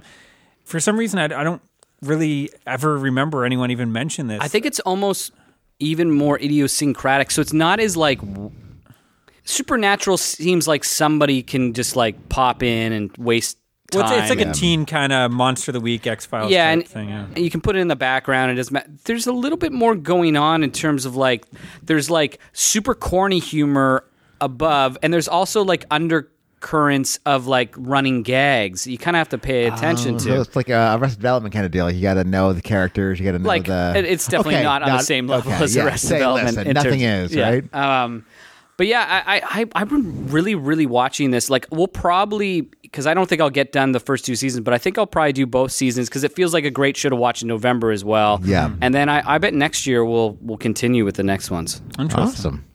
Okay, well, let's move on to the seventeenth. So I started the the morning because now I'm not into the the evenings after work. Uh, on Saturday, watching something that Kyle had recommended the last episode, and this was from I believe 1939. Uh, So this uh, this was something Kyle recommended the last episode from 1939, The Cat and the Canary, with Bob Hope yeah. and and Paulette Goddard. My goodness, was this good? Good. Oh my Fun movie. such a fun movie. I've never really seen Bob Hope Yeah, me neither. in in much other than Bob Hope, the guy that was hosting award shows or whatever, and, Yeah. and talking to the troops or whatever. He's great in this. Super like cammy all the time, but it it It's still got feel, good, yeah, good like comic interplay. Like he, it's just a great haunted house movie. It's kind of everything I want in a haunted house movie, like secret passages, a spooky setting. It's on the bayou in Louisiana. I love the Bayou. honestly, after watching Hatchet, this is just like so embarrassing for Hatchet. those are, those are No, but completely different movies. but it, just in terms of like using the setting, like in Hatchet, you can mm. tell they're not actually there a lot of the Yeah. time. That's probably the truth to this one too. But you feel like you're in the bayou. Awesome. Um, I'm gonna give this one 8.5 pumpkins. Holy Wow. Yeah, you enjoyed it even more than I yeah. did. How, how did you check this out? Did you have the uh, DVD? I got or- it from the, the Blu-ray from Kyle. I actually ordered it on a sale. Oh, nice. because I love this. I'm going to watch it again. I couldn't believe how much I love this. Like I thought it'd be oh like a cool movie from you know Yeah. the it's Something you can put on and laugh when they do the. Everybody's great in it. All the actors are so good. Now, did you follow it up with? Uh, No, I'm going to do that this week. I'm going to follow it up with Ghost Keeper or Ghost Breaker Breakers, Ghost? Breakers. Yeah. Anyways, so that's what I started the day off with. Awesome. Cool. Uh, I started the day off. Uh, my theme this day was uh, I'm trying to get back into the Universal monsters, but like the sequels. I've never tackled the sequels, other than Bride, of course. But before I did that, because I was going to do the the first sequel, which is the Dracula sequel, and I've I've done the Bela Lugosi many times. I haven't done the 31 Spanish version in a long I'm time. curious. So um, I want to check that on the Blu-ray. If anyone doesn't know what this is, I guess they filmed this the same time as they filmed the one we all know and love from 31 with Bela Lugosi, but they filmed it at night and they were able to use the same stages, the same lighting. I think they actually even said they they had the same um, uh, markers on the floor. Same schedule. So same everything is kind of staged the same. Costumes were a little bit like the women were a little bit more revealing in this one. A lot of people consider this version better. Like the actors are a little bit more livelier. I disagree with that. I I My biggest problem is, I mean, the movie's titled Dracula, and Bela Lugosi is. I get the 31 has a lot of issues. It's dry, you know, it's very stagey. But Bela Lugosi is so good in that. This one, the guy uh, Carlos, whatever, I'm not going to pronounce his name right, that plays Dracula. He's just almost too goofy. Like he's. I guess I, I I read that like he was the only one that was allowed to see what the U.S. production was doing, and so he was trying to ape Bela Lugosi style. Ah. But it comes off as like a Mel Brooks, like someone trying to be campy, like he can't pull it off. And it's just like his expressions just make me laugh. Like it's just silly. Like Lugosi is the first movie. yeah. Well, they, they both come out the same year. The Yeah, same like time. I mean, like the yeah, yeah, yeah, yeah. the the American Yeah. version. Mm-hmm. So I don't, the other thing is too, and I don't know why. It's not like I, I didn't feel it that much, but it's thirty minutes longer, and I don't know where because What it, the Spanish? yeah, the Spanish So version is, is like an hour and a half. So it, this is not like a short 60, 70 Yeah. minute movie. This is an hour and a half, hour 40. And like, I don't know where that went. Yeah. Because I didn't notice any extra scenes. Like, I don't know if they drag stuff on a bit longer, but like, yeah. Anyways, Had you watched this one before? I've seen it a while, like a long time ago. This second time I've seen it, but I haven't seen it. You know, I've been watching all the other ones the last couple of years, so I'm going to give it still seven pumpkins out of ten. I, I think it's still worth a watch. Like I said, a lot of people consider this the better version if you're going to watch one of the two. But I, I just I need the Bela Lugosi for me. Like I think you know I need those long fingers and doing that the the Bela Lugosi uh, mannerisms and whatnot. So yeah. Oh, and sorry, I guess I'll, I followed it up with uh, Dracula's Daughter from 1936. Oh. Now this is the immediate. It takes place uh, immediately after the the 31 film with Lugosi. Von Helsing is arrested and charged with the murder of Dracula, which I thought was kind of a fascinating way of going about the sequel. You find out that Dracula has a daughter, Countess Marya Zaleska, I think was her name, and it, she's this vampire as well, but she s- sees it as a curse and kind of wants to find a, a cure to get rid of the, the vampirism. Um, I did not enjoy this movie at all. It, it, it was dull, boring. It, it just Didn't do. nah. Four pumpkins out of ten. It's it's hard to get me motivated Wow. about the sequels when we get this, where it's just like, ah, this sucks, man. But I did I, I did stick with it a little bit more. Um, I, I don't know if I'm going to get through them all because there's so many and. Yeah, again, a lot as the sequels go on, they're no longer 60, 70 minute movies. They are all kind of an hour and a half. So, and yeah, sometimes I feel you you feel the pace. As much as that, you know, I think an hour and a half is a reasonable Yeah. amount for a movie. That's normal. That's if anything, that's low these days. But I don't know. There's something about those Universal monsters. They in that 67 minutes just feels perfect. I feel some of these old films when you do stretch them out the hour and a half, you kind of feel it. It's it just feels unneeded at times. And this one, I, I definitely felt that I was not not into this at all. So yeah. What else did you guys watch? I uh, did a double feature of uh, Mr. Boogedy and Oh, The nice. Bride of Boogedy. I haven't seen The Bride of Boogedy before, but I'll get into it. But like Mr. Boogedy, I love this movie. It's such a fun, campy kids Mm-hmm. movie. The family is so lovable, and like kind of everything that they come, they just take with a joke and they just kind of laugh it off. Well, the guy runs like a gag city. I'm or, giving Boogedy eight eight pumpkins. Like I love, it. and this. it's a sh- it's like an It's like hour, very yeah, short, an hour, yeah. yeah. like so 50 minutes. So I had time to do the second one, which I feel um supersedes Mr. Boogedy.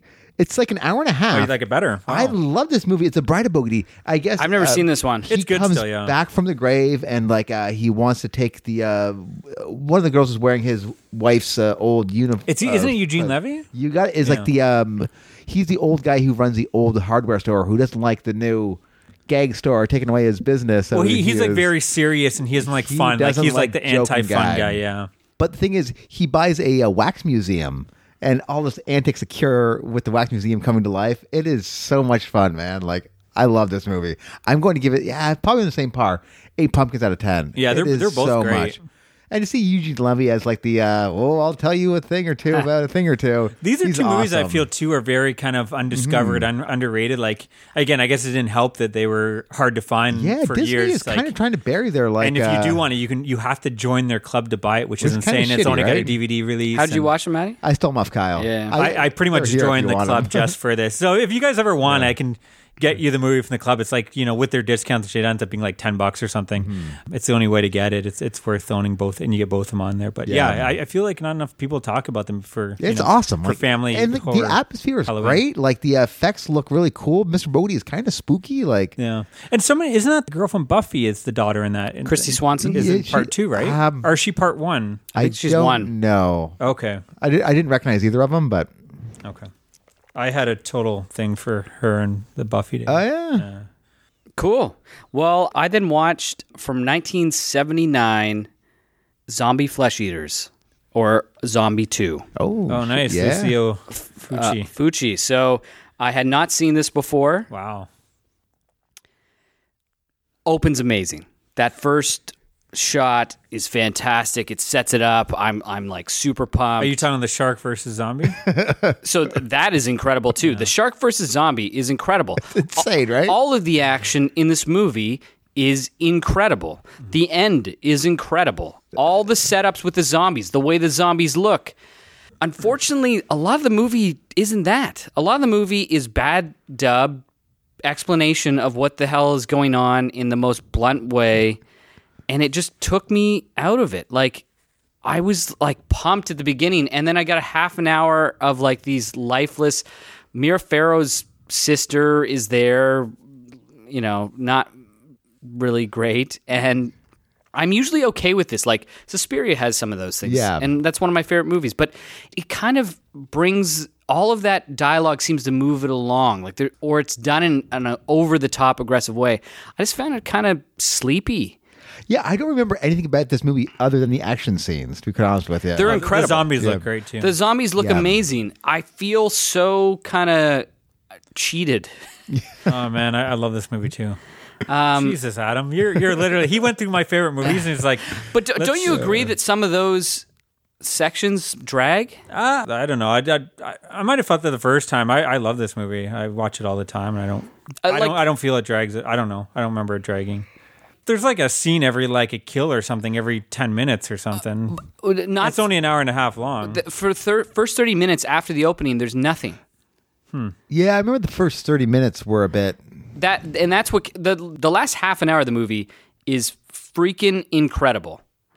But I had to spend the whole movie getting there, and and and I uh, none of the lore I really care about or what's going on, and and that's unfortunately why I'm going to give it six point five pumpkins. Oh, oh, uh, if you want to go ahead and uh, We're just gonna put his, uh, his- his email. We are going to take a, a, a lesson from Robert uh, e- Ebert. Yeah. and uh, we'll post his uh, address here. Just send all your your hate mail. I do wonder. This is one I'll probably revisit, not next year, but maybe in a following year, or, or just again, and see if going into it, knowing that there's going to be like there's a lot of cool like I don't know. To me, I just I like all, a lot of the, the set design stuff, like all the dead body. Isn't there like a bunch of dead bodies like bagged up or something they have in the in the, the little town and like yeah, that's zombies rising from the dirt. that's a that's incredible. all in the back half of the movie because they're in New York City for a ton of it, and then they go and they have to find the couple with the boat, and and then there's the gratuitous, you know, her putting on her scuba stuff, and then you get in with a shark. But even after that, then you go on the island and there's a bunch of buildup there, which is fine. At that point, I'm okay. Yeah. But that initial thirty, it's like none of this is interesting. I don't Oh, care about. the score is fucking great too. the score is amazing. Also, the score is downplayed. Yeah. Fabio this. Frizzi. So I'm gonna do more Fulci before it's all said and done. Yeah, that's the, that's the pinnacle for some people. what do you think about watching? You have you seen any of his other stuff? No, I've seen nothing. Oh yeah, yeah. Fulci might not. Yeah, I'm curious. Fulci may not be. Yeah. Fu- Fulci's a guy that has no plots. I don't care if there's no plot. This, Usually his mo- mo- films have a little more, more atmosphere, but yeah, there's there's usually no plot. It, you're pretty much watching his films for the atmosphere and the kills, I think. And the, I, mu- I and the think if there was atmosphere, if there was cool, I think I've also been hurt because I watched a couple New York movies that like just kill it with the, the like Atmosphere. uh, realism and, and the grittiness, and this felt like just somebody that, Yeah, yeah, um, let me know what you're going to watch. I'll try to watch them with you. yeah, I'll, I'll, I'll let you know. Shoot. Why, text. watch the Beyond next, and if the Be- you don't, Yeah, that's enjoy- the one I have If you on. don't enjoy Yeah. the Beyond, then Fulci's not for you because those are kind of from two different Yeah. sides of Fulci. I mean, I guess he's done some giallos, but you know that's not the Fulci we know and love, and that may be. I guess you could like them. Was it the New York Ripper? We could probably do. well, don't don't torture ducklings, or not don't torture. Is it Don't Torture Ducklings? Some people consider his best film, yeah, but the reason people talk about Fulci is pretty much Zombie, The Beyond, and Yeah. City of Living Dead. I would say maybe House by the Cemetery. But yeah, if if, the, if you don't enjoy The Beyond, then uh, don't. I, I would say don't bother because that's kind of yeah, that's all got all the cool atmosphere, great kills. a plot that doesn't make any fucking sense. And I don't. That doesn't need to make I, I don't yeah. care about that at all. This one actually, the plot made lots of sense, and that was actually a problem I had. okay, so yeah, maybe you'll like his more dreamlike uh, films, but yeah, that's wow, that hurts too. I was pumped for it too uh, because I've got the mm-hmm. like the cool cover where it. Yeah, go, the you actually see like the eye. the splinter goes through the eye and Oh, that kills fucking. Oh, that's a tough. Amazing. one, Yeah.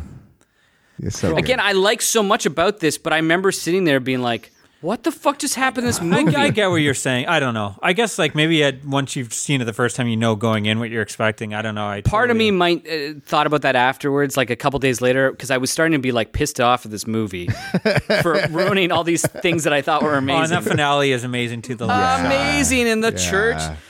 Anyway, Yeah. um, cool. I, well, I watched Identity that, that day, so Yeah, I'll, yeah. I'll skip ahead. What else did you guys do?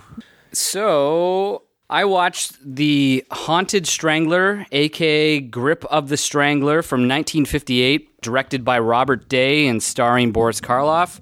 Yeah. Um, this was another one that Criterion is featuring this month. It's basically there's this notorious killer that's been going around strangling people, but then cutting them up because he's only got one arm. And the opening scene is this hanging. Is he just scene, jealous? and uh, this two armed motherfucker over here flaunting his left hand.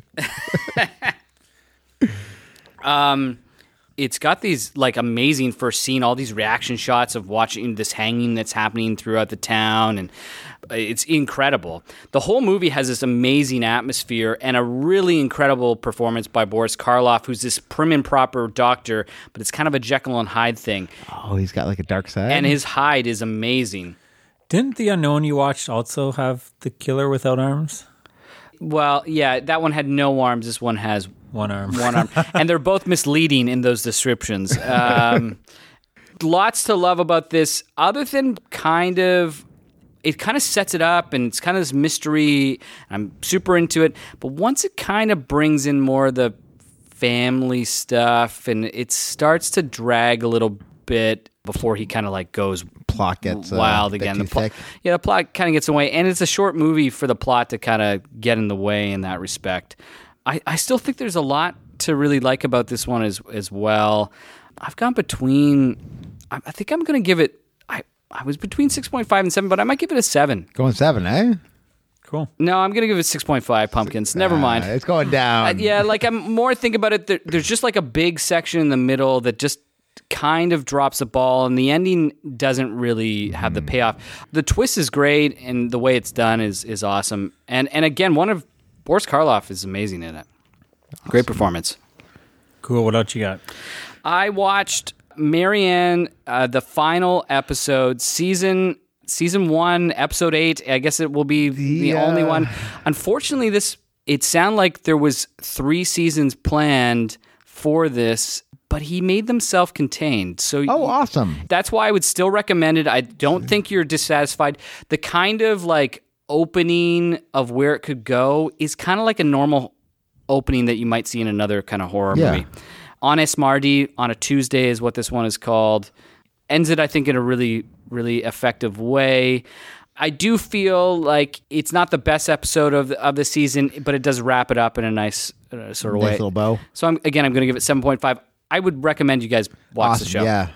I might wait till like November to check it out. If well, we'll see how this next couple weeks play out for us. I'd- I'd- Yeah, it might be. I know Hannah doesn't. It's it's it's spooky. yeah, she might not dig it. it's spookier than Stranger Things. I still got a couple episodes of that left too. So uh, Uh, and then I I'll quickly go through. I watched four episodes of Roseanne. nice. wow, you went down. So did you, you did them all probably then, eh? Yeah, Hopefully you didn't do the last like one or two where, Oh, I did. we did. where it's not Halloween at all.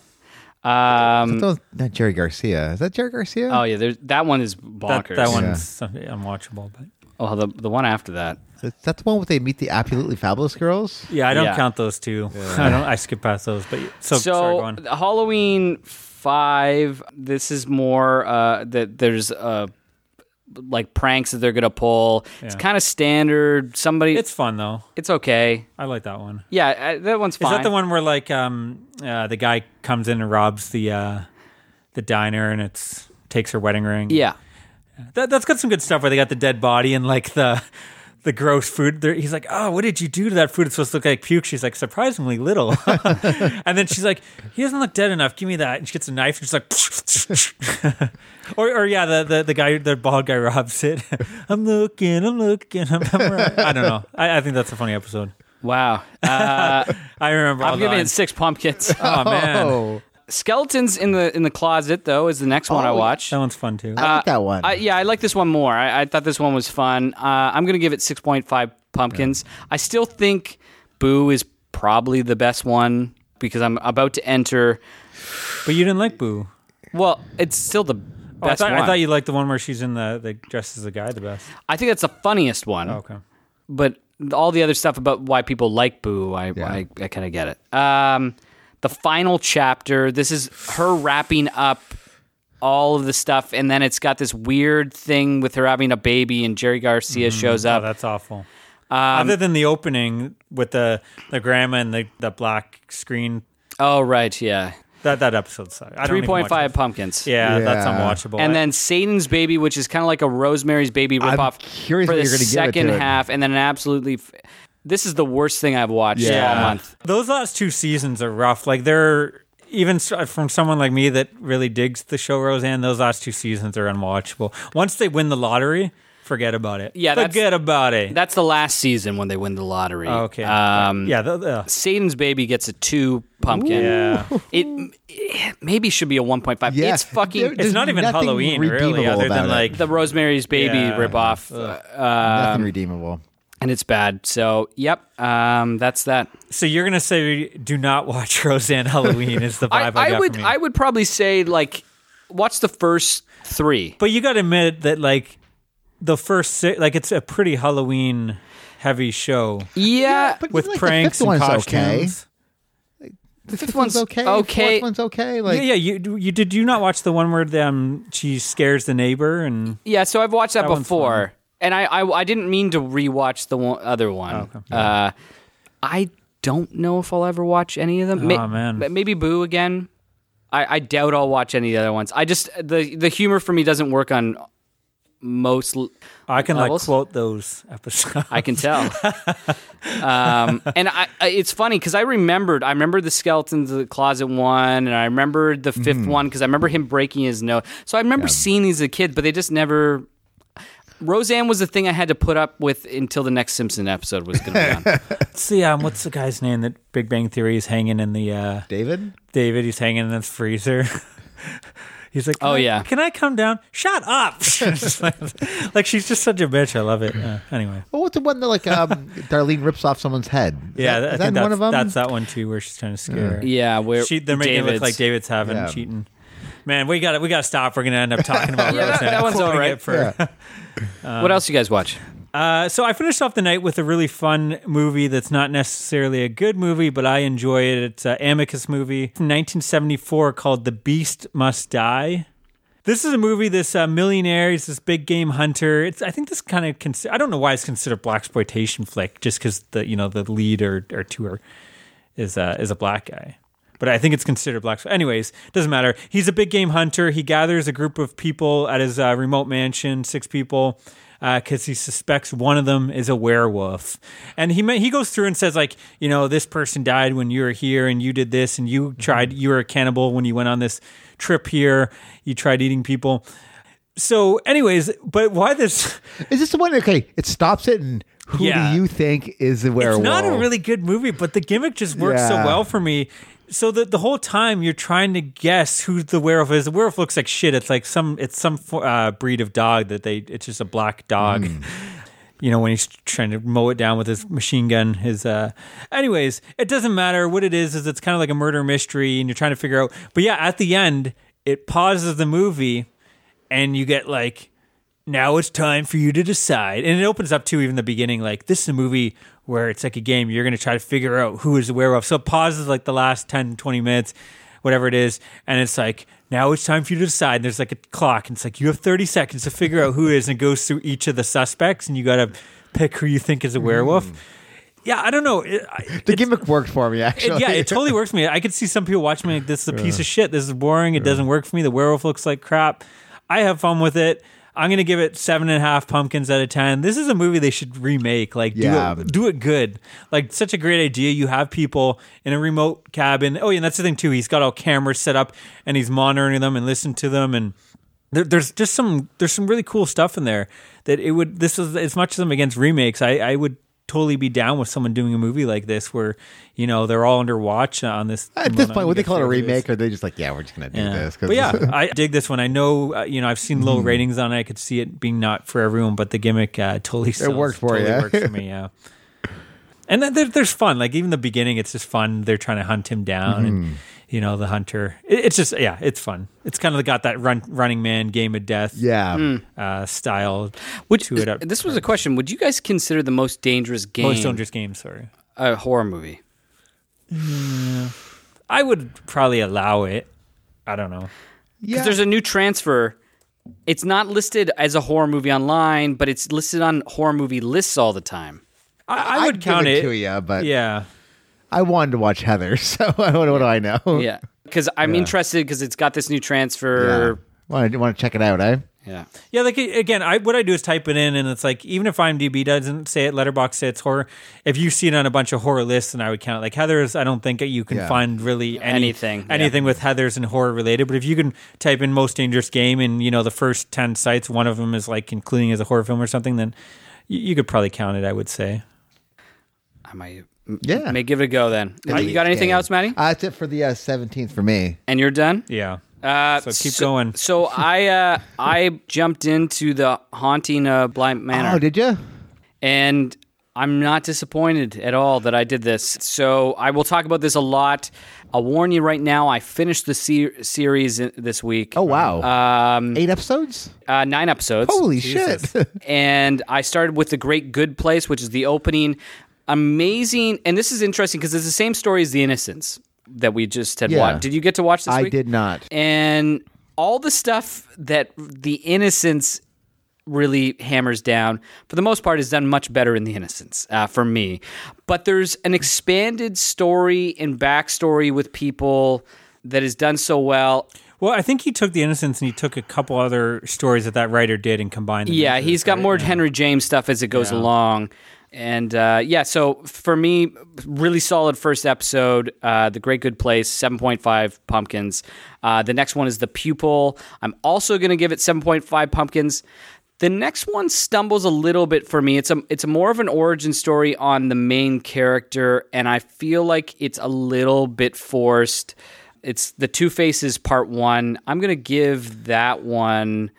I may even give that one 6.5 pumpkins. Well, that's the thing about this series too. Flanagan did not direct all the episodes, unlike the first season. Unfortunately, it's a mix. he only of directs the first, uh, the, the directs the first one. Yeah. The best episode in the series, and one of the best episodes of TV, he did not direct. So I Oh, shit. and and with TV show, You crea- said that about the last season too. You love this this shit, eh? uh, there, there's something uh, like, and again, he's still the show creator and and the show runner. So a lot of the decisions still have to flow through on on on television through mm-hmm. that one person. He said the first one though, he lost 40 pounds and like was so fucked up by the end of it because it's so draining. Yeah, I guess that makes sense. It's a lot. Like There Well, he, he's a director that hasn't really taken a break either. Like it seems like he's got two movies out every Yeah. year or something in a TV. and and doing this and uh, There was one uh, shot in uh, the uh, what's that? The haunting of a Hill House. Yeah. where it's like pretty much just a single shot in a funeral home. It just keeps moving. And Yeah, I th- moving and moving, and it's fucking amazing. that that episode's incredible. yeah, the three middle episodes in the honey of Yeah. uh, and and this might be something I revisit next year because I know it's an investment, but you've got a guy that's performing at such a high level and is getting big budgets to make these television uh, programs. does this new one have the um, Easter eggs just like the other one so does? actually, the first episode is one of the high, the highest amount I would say of the Easter eggs. There's a ton of things going on, Nice. and there's always like shadows. And then I realize like somebody gets introduced later, and you go, "Fuck that." That's that was that Yeah. that person. now, do you feel the, a big complaint I've It is seen against the definitely series, less it's not- horror. yeah, it's not horror. It's not as much. horror But as even the one. Innocence is not for a lot of it. I mean, the Innocence has some great scaring moments, but I mean, I could see people. it's still the same being- thing. yeah. I, I kind of wonder if you might. It does the gothic stuff so well in this Hmm. that going into it, like you were never horror wasn't the the the main appeal for you on the first one, and this one doubles down on some of the things it did really well on the drama end. Uh, and the horror elements always feel Well, th- that was my well. problem with the first one. It wasn't enough horror, but I thought like all the drama stuff was well done, but I wanted more horror in it. And I wonder if like this one, knowing going into it, Yeah. I'm sure I'll enjoy it like the other one. I just, yeah, I, I'm going to probably wait till November if it isn't, anyways, especially if it's not. very g- very solid. And then I ended off the night with Grimm, season one, episode seventeen. This is another one from 2013. No, but really, this is like eight hours in one day, right? Nine hours of TV and movies there. How many movies did you do? I did three movies and Nine TV shows or something? Uh, nine TV And shows. Four of them were hour TV shows? Uh, s- Like you, you must have got up, got your like poured your bowl of cereal, sat on the couch, and then really got up for sh- piss and shit Wait, breaks. and i- that's is, that like a fun of like jealousy in your voice? Oh, I'm totally pissed about it. I compete with this shit. That's the thing. I I have the disadvantage. I, I I have responsibilities, I have, goddammit. you know, I can't get up and watch a fucking horror movie at 7 a.m. with kids there. Well, whose fault is that, buddy? Come on. hey, I got I got to catch up. The weeks I don't have a lot of the spare time is limited right now. So Yeah. so anyways, uh, Love Sick is the episode. It's kind of bringing the lore a little bit more. Still has a great. All the episodes have these great like fall atmosphere. Uh, but I'm going to give it seven pumpkins, even though it does bring in another character that's going to play a, a big role. And it's interesting. It's these two female actresses that weren't supposed to have main parts, and they're just so undeniably great on the show, and they fit it that they ended up getting brought on full time. awesome. I might watch Grimm and Bly, uh, Bly Manor just so I can shit on them like Adam has shit on them. All my favorites. Wait, wait! Don't you shit on pretty much everything that we bring? Like, ah, yeah, I loved Hereditary. It sucked. Yeah, I'm a it's, uh, hipster. yeah, that's true. Yeah, you we, we don't we've been hearing about you not liking our stuff for a long time. That So is true. I'm the I'm the the Halloween uh, horror hipster when it comes to the modern What's- horror. what's popular? And Adam's the horror hipster, I guess, when it comes to 80s, What's 70s, 80s, old? Kind of the nostalgia. I think it's '90s because of Roseanne. I'm just gonna watch an 80s to shut you up there that I give one of the highest scores. So Okay. that's coming up next, folks. Okay. Can't wait. I'm just trying to create some drama. I know. Keeps me awake at night. it's late, guys. Um, okay, are we moving on to the 18th or Uh, yeah. cool? So I watched the uh, Simpsons Treehouse of Horror uh, 31, I guess. In Canada it aired, but in America it didn't, which is kind of weird. The new one? Yeah, the new one though. I watched on Sunday. What do you mean it didn't air in, in I, I everything I'm reading says like this didn't air. I'm like, did I watch last year's episode or did I watch this year's episode? Tell us what happened in it, Maddie. It starts off with like a, a clearly a Trump centric joke about people being able to vote for Trump or not being able to vote for Trump. I, I don't know. Blah blah blah. Anyways, it does like a uh, a Toy Story parody where like Bart is like um, torturing toys, and they all like, all right, we're gonna get revenge on him, and revenge happens. Yeah, 30 season 31 was last year, Maddie. Oh, so We're on season 32 this year. okay, so maybe I watched last year's one. Huh. Anyways, We all disliked Trump back then too. yeah, That makes sense. Toy Story was, that came out last year too. Yeah, I guess that makes sense. And it was a, into the Spider Verse where like a bunch of Homers from different like dimensions come, and there's like a Disney Homer. And It sounds blah, like blah, a blah. last year. Yeah, I forget what the last one was. I was looking into it. Why? The, I don't know. Actually, maybe that is. So you're giving the I, it, it didn't really do. Uh, No, you're right. for Yeah, it, it doesn't. If, according to IMDb, it doesn't air till November 1st. Did you see this illegally?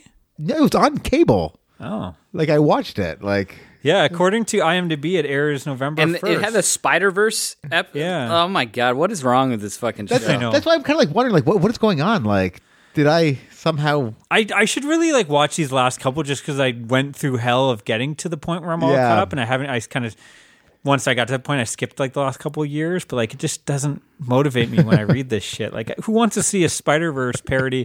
Like two years, two years later after. and nothing to do with Halloween. I'd Like that's my problem with The Simpsons. Like, what the fuck, guys? How many horror films have came out that you could parody?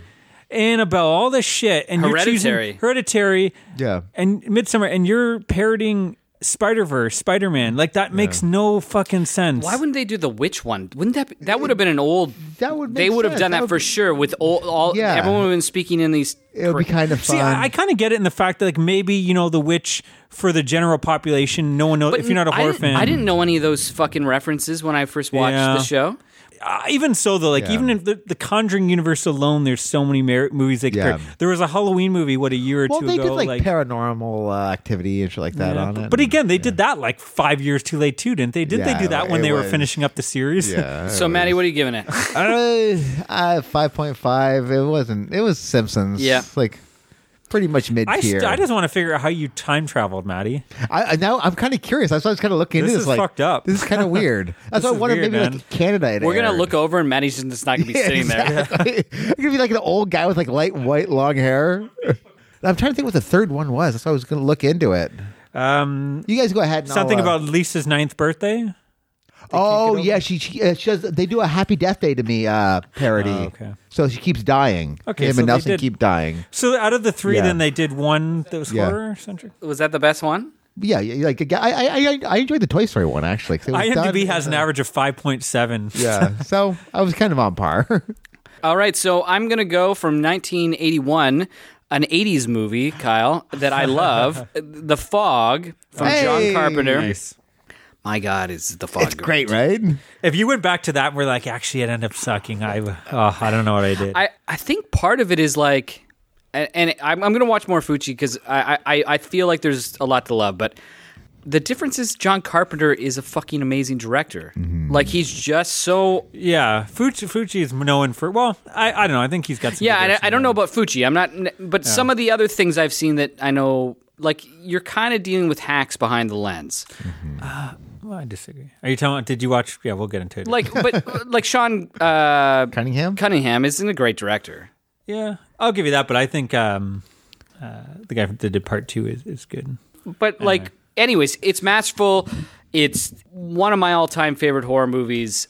I think I might put the thing above it, which is crazy because I, I think probably No, I, I think like you could really. I that's the thing about Carpenter. I think your favorite film could be Halloween. It could be Prince of Darkness. Could be Big Trouble in Little China. it could be change Thing. every time you watch a movie, right? He's got five or six that are Yeah. like you know bangers. That I'm hoping to do Christine over the next week. That's, That's good, too. One of my blank spots for him. oh, you've never seen it. I haven't seen Christine. no. Quite good. It's one of those ones like he's a director for hire, but it's still it's Yeah. still great.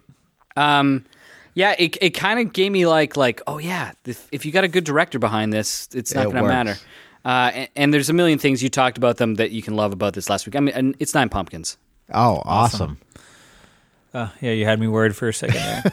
That'd be crazy if you gave it like seven. well, I know I, I I'm f- kind of feeling he's gonna Halloween three is gonna be uh he- when he shits on two. If, Have you watched that yet or no? No, I'm saving that for the- yeah, Saving that saving it closer the, to uh, Halloween. So I'm kind of worried about that one, but uh, that's Hmm. okay. Uh, you know, he's already stabbed me, you know, several times. I'm not feeling the pain anymore. It's kind of, it's dull now, so it's, uh, you know, it's okay. Um, so I, I uh, started the day off with a double feature again, continuing the Universal monster movies. Nice. Uh, Werewolf of London from 1935. Oh, awesome. This is actually not a sequel though. This actually came out six years prior to the Wolfman. This was like the original. You know, this came out when they were doing Dracula and Frankenstein, and uh, I guess it didn't catch on. Like, I wonder. I don't Oh. know why. I never knew this. And here's the strange thing: there's a movie called She Wolf of London, but that came out like ten years later, and it's like the last Wolfman sequel or something. So really weird. Anyways, this is the the only other one I had seen before. Uh, a, a botanist, uh, he's in search of a rare flower in Tibet, and while he's there, he gets bitten by a werewolf, and he becomes obviously cursed with the. Is it werewolfism? I don't know what it would be. Lycan, like like Like- Yeah, Yeah. like in the, anyways. So he comes back to London, and there's also um, Dr. Yogami, who is this. He's also interested in the flower. He knows about it, but he hasn't been able to bring one back. Um, and you learn. I don't, I don't think I'm spoiling anything. That he was the werewolf that bit him, so he is also cursed with werewolfism.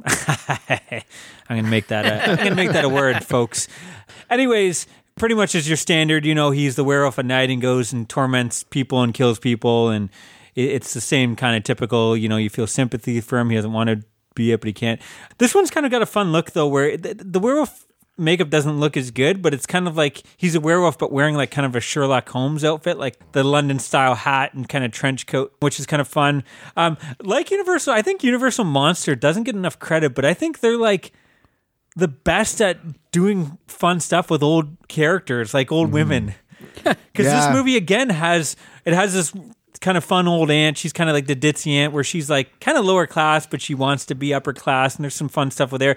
But the, the best part is, is there's two older women that run. They each own a hotel, I guess. And there- there's fun bit where they're just like gabbing at each other at, at the um they're drunk and they're you know at, at the uh the, old bar pub? And she's like, "Oh, I, I need a drink for me and my friend." And he's like, "Who's your friend?" She's like, "Me," or whatever. I, I forget the exact line. She downs them both. But then, like the the guy comes and says he needs a hotel, and she's like, "Ooh, I got a hotel." And she's like, "Oh, I got one, but it's it's." I can do it even cheaper or something, and she like punches her, and knocks her out or something. Her friend, so then she can take the deal and get the better the deal in the hotel. I don't know. You just have to see these two. These two women are fun in it, but I've just noticed that in Universal Monsters, there's always like an old person or two in, in them that are usually steal the film. So I enjoy Yeah, the comedy with them. Uh, but yeah, I'm gonna give this one seven pumpkins out of ten. It's it's not great. It, it, it drags at times, like some of these. You know, I've been finding that with a lot of the sequels. But uh, yeah, I, I remember not enjoying it the first time I saw it, and I think it went up a little this time for me. I, I much prefer the one we know and love, just called The Wolfman. Um, just I think the actor, like that that, that actor, um, Lon Chaney. Lon Chaney is just a lot more kind of fun and charming in that, and the characters are kind of more fun. Bela Lugosi as the um, Yeah. Old uh, the was that uh, gypsy? So yeah, I find these characters just aren't that interesting, but yeah, it's still fun. You- Yeah, you got the whole angle that you know you got to deal with that you're killing people, and it's probably not going to end well and whatnot. So, and yeah, it's kind of interesting. They never really do anything with it though. That they have two werewolves They don't have like a wolf fight and roaming through. London. So yeah. Oh, and uh, I followed that up with Son of Frankenstein from 1939.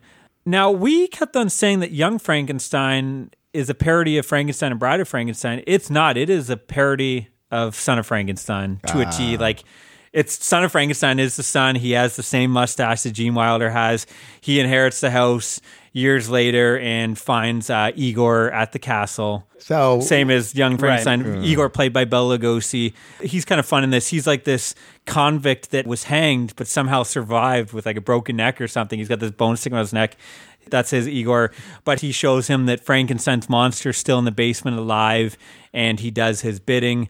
Um, so the, the whole plot is that. Uh, Igor is using Frankenstein to go get revenge on the people that hanged him, and then you had the townspeople. You know, they they didn't they are angry about Doctor Frankenstein coming to their town right away, and they're gonna come with their torches. And then uh, Inspector Kro- Krogh is the guy from Young Frankenstein. I was wondering where that character came from. That's him. He actually has a mechanical arm, and he does the same. Oh, yeah, he does all the same like weird. things. Like that's not much of a like. It's literally just taking these exact scenes. Is, is it a comedy? no, it's not. And then oh. there's the scene with the darts too. They kind of do so. Young Frankenstein is almost like scene for scene. This film, again, I do have the same problem. I just the story isn't as interesting to me. Uh, I'm going to give this one six and a half pumpkins out of ten. It, it's fine. It's it's fun. There's stuff I liked about it, but it's it doesn't hit the like it doesn't have the gothicness that I, I find in the first two films. For me, it was kind of lacking that because again, this is like you know, Dr. Frankenstein is is dead at this point. This is his son Right. who's in his 30s or whatever. So now there's cars and whatnot. It's not, you know, horse drawn carriages and whatnot. So yeah, it, it, it's still worth a watch. I'm kind of enjoying going through these, but I haven't hit anything where it's like, ah, I'm glad I went through all these sequels. Yeah. Which is a lot what of I've heard is Yeah. yeah. overall is like that's supposed to be one of the better ones. Yeah, I know. I think House of Frankenstein has like the Wolfman versus Frankenstein or something. Actually, that is one I had seen. So that's I think that's the only other sequel I had seen. So I remember kind of enjoying that one, seeing like Frankenstein's monster battle the Wolfman. So we'll see. I'm gonna I'm gonna still try to get through these. And again, though, like not all these are 60 minutes. Like some of them get up to. You know, if if if you're thinking I'm just watching these to try to get those those quick points, and a lot of them are more closer to the hour and a half. So, uh, yeah, I watched another themed double feature, but I'll let someone else jump in for a bit. Maddie? So from uh, 1980, I watched another Disney number called Watcher in the Woods. Nice. This movie was such a fun movie about like a a mystery of um this family moves into this old timey uh, mansion and this is uh, surrounded by this wooded area and there's a neighbor who's kind of creepy towards the daughter like an older lady. And I guess she's been missing her daughter for the past 30 years. She disappeared one night and these townspeople know what happened, but they're not saying anything. Mm. I guess it was a fire, and they think they burned down. They couldn't find the body, so there's a mystery about these young kids who just moved into this house, trying to figure out what happened to this young girl. They find like this cat. There's a lot of fun. Disney cool used to do ideas. such fucking cool movies, And man. it is such a shame that they don't do these. Like as anything yeah. too. Like this was made for like clearly not kids, like maybe like teenagers. I've never Well, seen it, this. it was made for kids, and that's the thing why it was so great. That was when Disney was like, "No, we're gonna make." Is this another one that you have, Kyle? Yeah, I actually lent. It's, Maddie, yeah, it's in the uh, uh, box if you want to steal I've it. actually never seen it. Oh, you haven't seen it? Even though I own it, yeah. Oh, dude, it is. There's this, and then there was the the other one they did in the '80s was um uh, something wicked comes yeah this way. did like I the- haven't seen that one and what, yet. Return of Oz was that Disney? Yeah, we- Return yeah, of no, that Oz. is that is Disney as well. That and uh, was actually so the Glass up, House or man. Glass something like that yeah. is another one. Another '80s horror Hmm. family. They they aired, you know, the same the Sunday night movie that's supposed to Yeah. be fucking creepy too. About And The Great Mouse Detective, which is terrifying. I don't remember that one, but You don't remember The Great Mouse Detective? Uh, not a horror movie. No, Anyways, it's go on. clearly not. Anyways, I, I had a ton of fun with this. They had a great mystery. I liked all these town folk were a bit weird. They had the drunk, they had the pompous mayor, they had like the uh, housewife who was kind of getting into the pills a bit. Like it was kind of cool, man. I'm going to give it a six point five. Yeah, check it out. That sounded better than a 6.5. This is the first time I'll, I'll pull the Kyle on you. Yeah, like again, it was a kids movie in Right. a way, but like I was just gonna say, Yeah. why haven't they remade it? But I I guess someone did a remake in 2017 that stars Anjelica Huston. Interesting. oh yeah, that actually might worth. I don't know if it's che- a checking Disney out. though. It's uh, someone else did it. Lifetime did it. Oh, it's a Lifetime. yeah, fuck shit. that. So I watched Stage Fright Aquarius. Oh, nice. Let's see what you thought of this.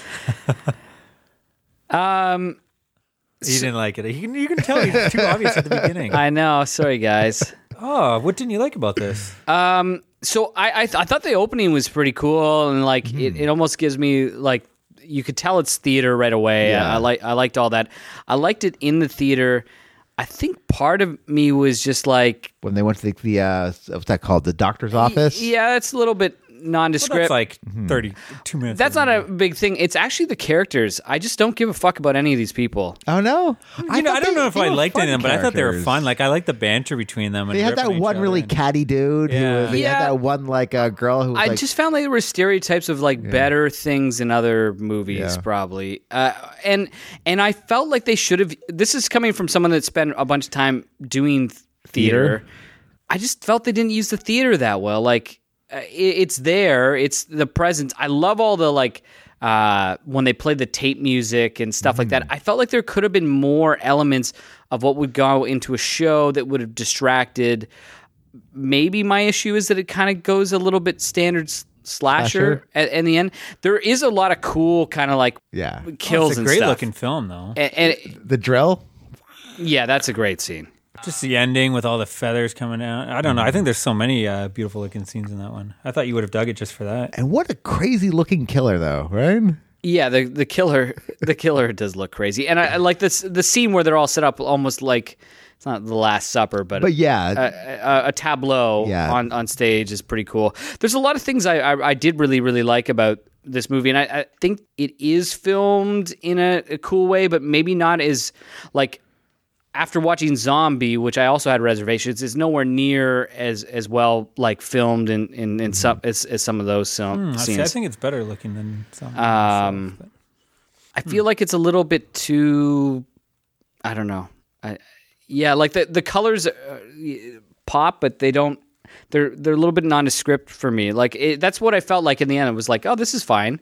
Yeah, just listen to your comments. I, slashers are just not. I think you're looking for a, more, a little more in slashers than what slashers are there to deliver, which is usually f- some fun characters, some cool kills, a Yeah. little bit of atmosphere in there. I think my problem a lot of times is the characters. I just can't fucking like I I Yeah. no one in this film brought me into to care that maybe the the director he's the only one that was like oh wow this is like Uh, he's a fun dickish. he was probably the only guy that was like he, he was a dick, and yeah, and he's playing over the top everybody else You else didn't like like the floozy girl. She was kind of fun.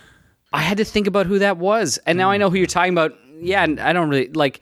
Again, so muted in in her performance of that. If if we're going over the top, which the movie clearly is. There's no realism in this movie.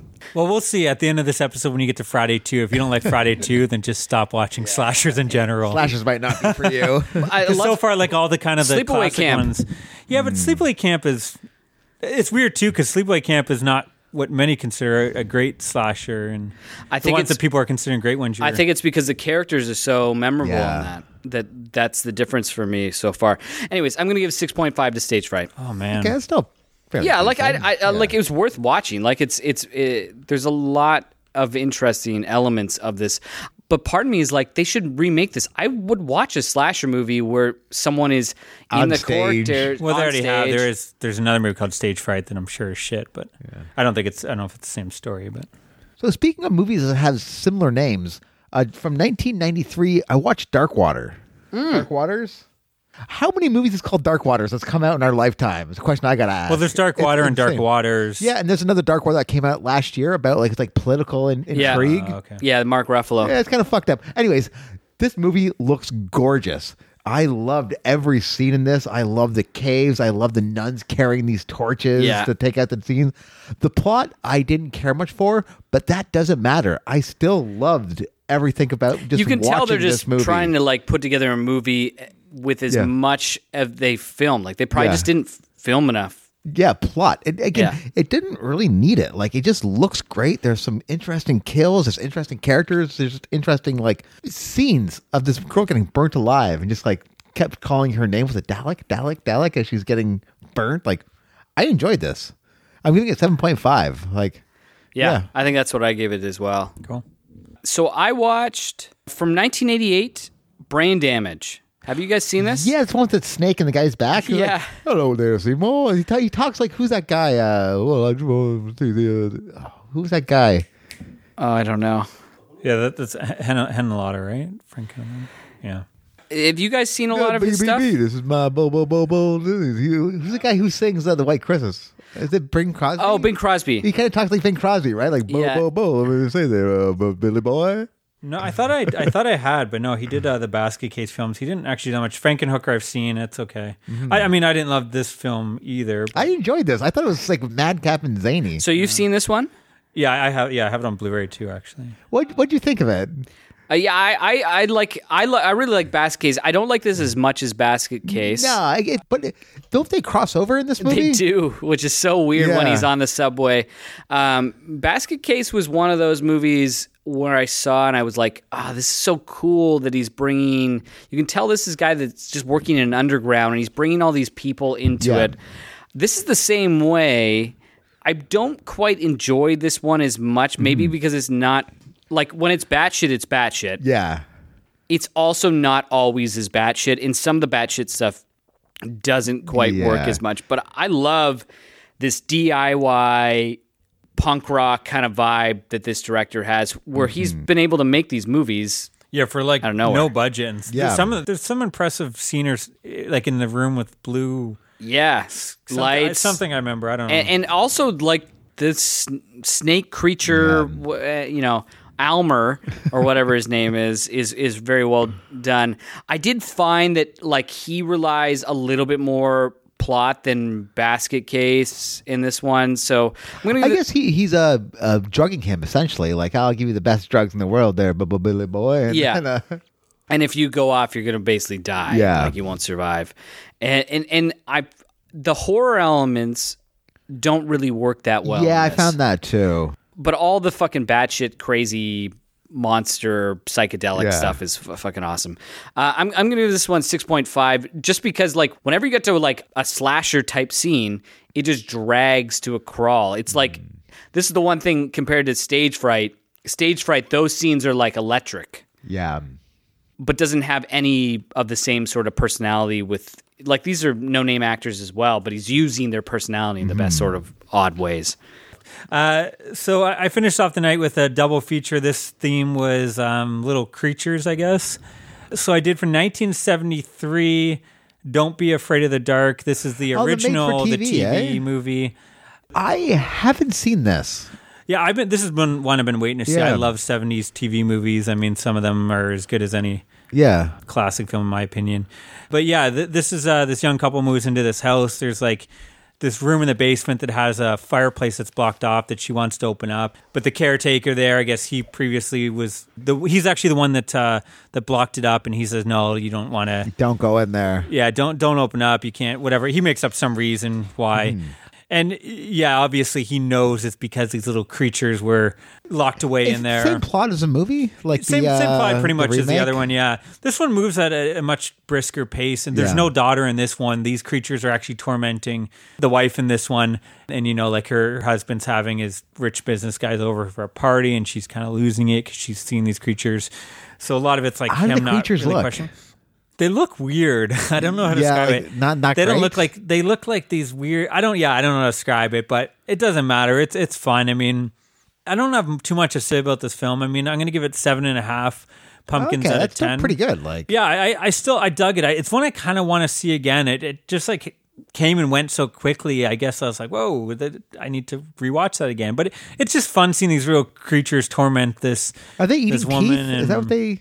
Or was that just no, that's that's in the the remake. This one, there's no really, there you don't really know why they're doing it. It's just they take people. I Oh. guess like you you know they torment you till you become one of them. I guess. Huh. Um, yeah, it's it's uh, it's definitely worth a watch. I, I kind of want to see the remake as well because this is considered I one of the best the remake TV kind of movies. sucking. So I remember enjoying it, Yeah. but and I followed it up with uh, a, a cult classic for me at least from 1981, The Pit. Oh yes, with Remember the, kid. So this is a creepy little perverted Yeah. kid. He's at that age where he's just kind of realizing women, and exist. sex and breasts and but he's very creepy about it. Like his Mm. babysitter, you know, is passed out and she wakes up and like how she's sleeping, her breast was hanging a little bit and she wakes up and it's just him sitting at the end of the bed staring. While she's showering, he sneaks in and writes like I love you and makeup on the mirror and then takes a little glance at him. So he's kind of a pervert little kid. He's he's also in love with like the the librarian and he's like he sends a letter where he takes a cuts out a nude body from a you know Playboy magazine or something and puts her head on it. says how much he's in love with her. He there's a scene he later on like blackmails her to like expose her breasts and takes pictures, saying like you know that he's got her niece or something. So the kid's a little fucking creep is what is what I'm getting at. Anyways, he discovers in the forest there's a little pit with hairy troglodyte like creatures, hairy caveman creature Yeah. whatever.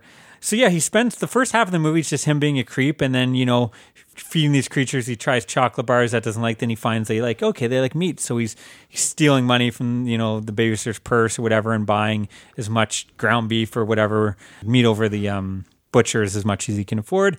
And then he finds out okay, I've ran out of money. He tries to do animals, doesn't really work out. Um, so he decides let's feed them humans and let's get rid of all the people that I don't like, and that's what the film kind of becomes. Um, yeah, this movie is just fucking insane. It's awesome.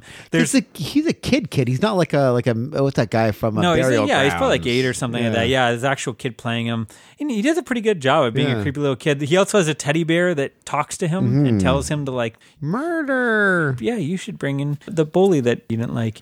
Um, yeah, this is such a weird film. Most of the film too, it's like you could look as a psychological. Like, is this do these creatures actually Exist? exist, or is this kid somehow getting these people to fall in this pit and kill themselves? So it plays with that for a bit. It, it's kind of weird too, because like it almost like ends a story, but then it still has like twenty minutes left, Mm-hmm. and then it's like that part is kind of what hurts it a little bit because it's like almost the kid disappears for a bit, and it's kind of the the cops investigating what happened to these people and who was behind it. So I, unfortunately, other than that, it hurts a bit, but it's still a really good film and it has a kind of a fun little shock ending in there too. Mm-hmm. I'm going to give it seven and a half pumpkins out of ten, but I think both of these films, never seen you this should, one. uh, yeah, you, you should, It's insane. yeah, it's it's a film that's like nothing out there Yeah. in, in a good way. I, I think both of the two films I, I would recommend watching for sure. Um, I'll jump in and talk about from 1981, directed by Abel Ferrara. I w- went after I th- believe this Killer? what he yeah followed up the Driller Killer. Miss 45. Have you guys? No, seen I haven't this? seen this. So this is it's basically a rape revenge sort of movie. Yeah, it's more like Death Wish, isn't it? Kind of. Yeah, and it's got some, like there's definitely the revenge part, but you have an incredible performance by Zoe Lund, which unfortunately I've heard that this is because of eventual drug addiction. This is it. There's not really. She also wrote Bad Lieutenant. Oh, that's crazy. Yeah, and he's talked about it, and a lot of people have talked about it, how she was like the most creative person you ever would have met. But she talked about heroin like that was her purpose in life. She uh, Um, got on the horse. now horror. oh yeah. You really? So yeah, because she's going around and ends up killing people in fairly gruesome ways. Okay. and, and, and like there is like the last scene is kind of more of like a slow mo action Yeah. kind of thing, but everything uh, above that has all this tension. Takes a shot. You Like, don't know. what Smile, you son of a bitch. well, she's a mute too. Oh, so there's this like stillness that's also unnerving, and she kind of changes how she's dressing as it goes along. I thought this was a big step above all of the characters. You get all the grittiness that you had in the Driller Killer, but this one, the characters are more defined, just as eccentric but more real. Um, uh, yeah, I, I'm gonna give this one eight pumpkins. Awesome. Uh, it- it- What did you end up giving the Driller Killer? Do you remember? I think seven point five, and it, it would have been like a between Yeah. seven seven point five. This was a, a clear step up where I may go back and you know, Was this a canopy number for you? I think this was Canopy. Yeah, Nice. uh, I watched Creep Show too, Oh shit! so really liked last year's Creep Show, and ended up being one of my favorite anthologies that I watched that year. This one, It's okay. it's okay. the raft is worth The raft uh, is admission. good, but like the super creepy, Yeah. leering. Oh, the guy. Yeah, the guy. But that, That's what does to it hate him, for right? me. Like he's he gets his come up. You're supposed to think this guy's a creep the whole time. Are, the whole time.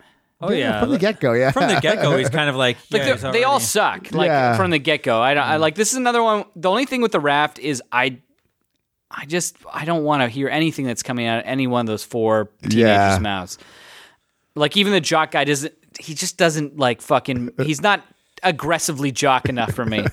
But I like my jocks jockier. the raft is the best one for me. The raft would be like uh, a seven. I like the last one too. Um, thanks Hey, for the lady, you ride, got a ride? lady. Yeah, like the, the, he's great. He's also in a Grimm episode I'll be talking about later. Um, yeah, th- thanks for the it, that one. Just seems to drag on and on and on. W- Where I love like the line, "Thanks for the li- uh, ride, lady," but her driving through the forest and he's there, and then her driving through wherever he's there.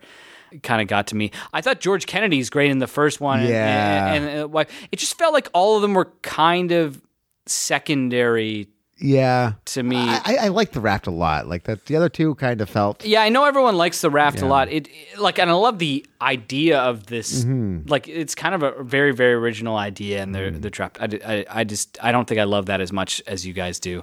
Uh, Six pumpkins for Oh, Creep wa- Show. oh too. wow! What else you got? All right, I keep forgetting you guys are done. Um, I then watched two episodes of The Haunting of Bly Manor. So this is the way it came. Another decently solid episode. I'm going to give this one uh, seven. And then The Altar of the Dead. This is the one that is. It's a time uh, jumping episode that is another one of these standouts. It's uh, one of the best episodes I've watched of television this year. So who directed that? Liam Gavin. Doesn't look like Liam Gavin has done much at all. Oh, that a Dark Song. That's what I was telling you about. Remember that everyone said is one of the best films of the decade. Oh, really? Yeah. Well, I might have to check this out because this episode is fantastic. Again, it's the idea and how it's been set up through everything else that makes it resonate just so well. But I'm going to give this one 8.5. It, it- it's it's again one of the best episodes I've I've watched of, of TV, and I do like my TV as, as well. And then I watched an episode of Grimm, season one, episode 18. This is Cat and Mouse, uh, a really solid episode. Again, that I, I enjoyed quite a bit. I'm going to give this one 7.5 pumpkins. Cool.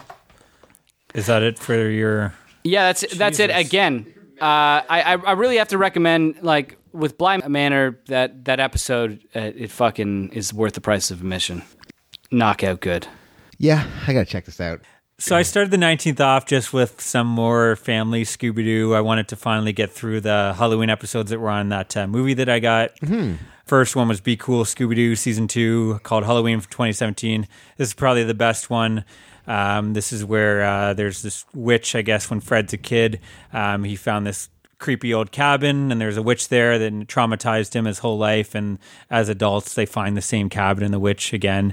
Standard Scooby Doo. Scooby Doo fair. But I, I liked it that it's like that classic style witch. I always enjoy that. Uh, next was What's New Scooby Doo season two. This is from the 2003 series. This was called Scooby Doo Halloween.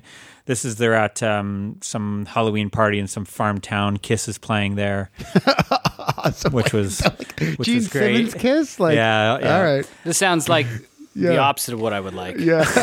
Uh, You know, uh, yeah, I know. Uh, fuck, Kiss, Kiss, I get it. I'm not a huge fan. I don't own any of their CDs. I might have one that I got for free. But they have like three or four songs that are just catchy as hell, and this is the same one that they probably play in every TV Beth? show. No, it's um, I don't even remember what it is, but it's it's catchy. And, That's a big, yeah. yeah, the big ballad they play on every TV show. and I, I just like the look and style On of them. and Scooby Doo, they're playing Beth would be amazing. Anyways, uh, but this is one. I guess this is the first series that they actually got rid of the the laugh track in the 2000s. they they finally got rid of that laugh track. Yeah, track. but strangely, in this episode has a laugh track. It's the only episode that has a laugh track. Anyways, it wasn't that good. This one, sorry, I didn't say the rating. The first one was seven pumpkins out of ten. This is six pumpkins out of ten. And the last Scooby Doo for the month probably is actually I might have one more movie. Yeah, I was about to say I just picked up the, the new movie that uh, I'm excited to watch with the kids. Uh, Scoob. no, Oh, come on, give us a scoop this month. I'm not gonna. Give us the scoop on scoop. I don't buddy. even know if that would. Well, I guess the Scooby Doo would count, but I heard that's more of like superheroes. It sounds shitty. Anyways, this is Scooby Doo Dynamite Hour season three to Switch a Witch from 1978, and again another witch tale. Uh, pretty standard, but again I like the classic style of witch. I'm going to give that one six and a half pumpkins out of ten. Not too much to get into. I'll let you guys jump in though, because the next three movies are a triple feature that all kind of Ooh la la. So I watched. Uh, I finished off the uh, Nightmare on Elm Street with a new Nightmare from uh, what, '94. I guess this is one of the first like uh, Wes Craven doing a meta movie. Yeah. which is kind of cool. Like I uh, like the idea of him. Like I'm just getting nightmares again. Like uh, I guess Freddy Krueger's back in my dreams and Heather Langdon. Well, yeah, like it's as if all those movies were just movies he made. You got it. And it's like they actually have like uh, Wes Craven playing Wes Craven, Oh. uh, Robert Englund playing Robert Englund, and Heather Langenkamp playing Heather Langenkamp, which kind of sucks because she can't really act. No, she Uh. She's kind of hard in this, which is kind of weird. But again, I had a ton of fun with this. It was a good Yeah. movie. It's such a good premise of like him coming back as like stronger and harder. He's actually like a demon that possesses people. It's one of those movies like it's great, dreams. but yeah, Yeah. It, if it was done better, it could have been like yeah. one of the best. And because it's like some things have poorly done it, it's just really good. But yeah, the, Yeah. the premise and idea behind it is so It makes awesome. sense. Again, I, I'm going to give this one probably seven. I remember there being Yeah. some iffy CGI in there too. Is that when It's a bit rough near the end, and So, what would yeah. your ranking? I was actually thinking about this. Uh, the original is number one for sure, uh, followed up by number three. I think f- it's a hard draw between um, uh, Two, this two, and two, six. two. Yeah, this and six were different, so they can probably go either way. Actually, it might be six then New Nightmare for me right now, which is kind of weird. And then two. and then two, and then uh, And people love four two. and Yeah, what do you have against gay people, Maddie? I just don't find it. It doesn't work in this whole premise. Like it just seems so out there. It's tone deaf. That's why like it's, it doesn't it's really interesting. work. It's, it's like Halloween three. They tried to do something different. Yeah, it's still I- scary I, just, and I didn't weird. find and- it scary. I did, didn't like it. I don't know. Hmm. But again, I liked it more than four and five. So Yeah, Well, interesting. yeah. Hmm. I can't believe you like six that much. That's uh, wow. I, I was going in expecting to hate it after like watching four and five. I'm like, okay, another one. I'm like, oh, this is actually kind of fun. Cool. I kept on my uh, The Haunting of Bly Manor, and I watched episode six, seven, and eight. Is that it for the series? No, there is one more. Okay. You So- were just blowing through that, eh? I don't think it's as good as the f- the first one, and I'll talk about it at the mm-hmm. end, I guess. But it's still fucking just like so well done. Everything is so well shot. There's so much detail that's put into everything, which doesn't always happen with television. Great performances throughout the cast, and there's a depth there that I just really enjoy. I'm gonna give the Jolly Corner, which is six episode. Uh, I'm gonna give that one seven point five, which I really really liked. What's i- interesting is Henry Thomas. He plays like a crazy alcoholic in this, and Oh yeah, after his uh, arrest or last year. before maybe, because they Wasn't filmed he this that in while the ago. last show? Maybe series? he wasn't supposed to be playing an alcoholic. Well, That's he just goes- how it played out. This this one it, it goes really deep in there uh, for multiple reasons, and I, he gets a standout episode. And then the next one, the Two Faces Part Two, I'm going to give a seven. Here's the thing I didn't like about it: the romance of certain clothes, which basically tells a story, a standalone story that explains everything. It's done in black and white. It's shot beautifully. It's meant to be the episode, I think, of the season. It's my least favorite by a oh, mile. no. Hmm. I feel like it just explains everything way too much that we didn't need to know. It takes away a lot of the mystery and actually I think takes away a lot of the horror. I feel like this is going to be some of people's favorite episodes. Yeah, it just and doesn't- it feels like it's it's speaking to me. It's a, a Henry James standalone story that they're putting into everything and explaining what's going on. And some of those explanations actually they work really well. Mm-hmm. I just feel like it's a bunch of I might have to hand over my horror hipster to you. Maybe you're the one that's kind of. I just remember thinking about this. I'm like, okay, why did I need to know any of this? Why? Why? Like it. It, what was that episode called? it is called the romance of certain clothes, or certain old clothes. So it looks like. Oh no, wait. That's the second highest rated episode on IMDb. Yeah, I, I like. It's meant to be that. the first one is the Altar of the Dead. Is that your favorite? That's my favorite by far. Yeah. Um, and yeah, I I just felt like it it stole some of the mystery of the show for me. So I'm gonna give that one. I think I'm gonna give it. s- I'm gonna give it five point five. Holy moly! All right, you're. Oh, not only are you going to steal the King of Halloween crown again, you might take his like Halloween hipster. it also has the best jump scare of the whole series uh, or the season, but nowhere near the jump scare in the first season, which is one of the best jump scares Yeah. fucking ever. I don't remember the in the jump scare car. from the. God Yeah. damn it! yeah, it got that whole me. show is complete. I've completely forgot about everything. Oh, really? it, Yeah. I'll, I'll rewatch it one day in 20 years from now. I don't know. um, so that's again, if it was a movie, I probably would have rewatched it this year. TV show, fuck. No. I guess it is like ten hours, Yeah, right? Like too much. Um, Six hours, five hours, I guess they're forty-minute episodes. forty to fifty. Yeah. Yeah. Anyway. What else did you watch, buddy? Uh, so I did a triple feature. This one was kind of, um, Tripoli, yeah. So the first movie, super Tripoli. Pour me another, sir. you'll see the theme here. The first movie is 1990s Pledge Night. Okay, Yeah, you're I a fan of I, this I one, right? loved loved this movie. I I, I got to know what you think.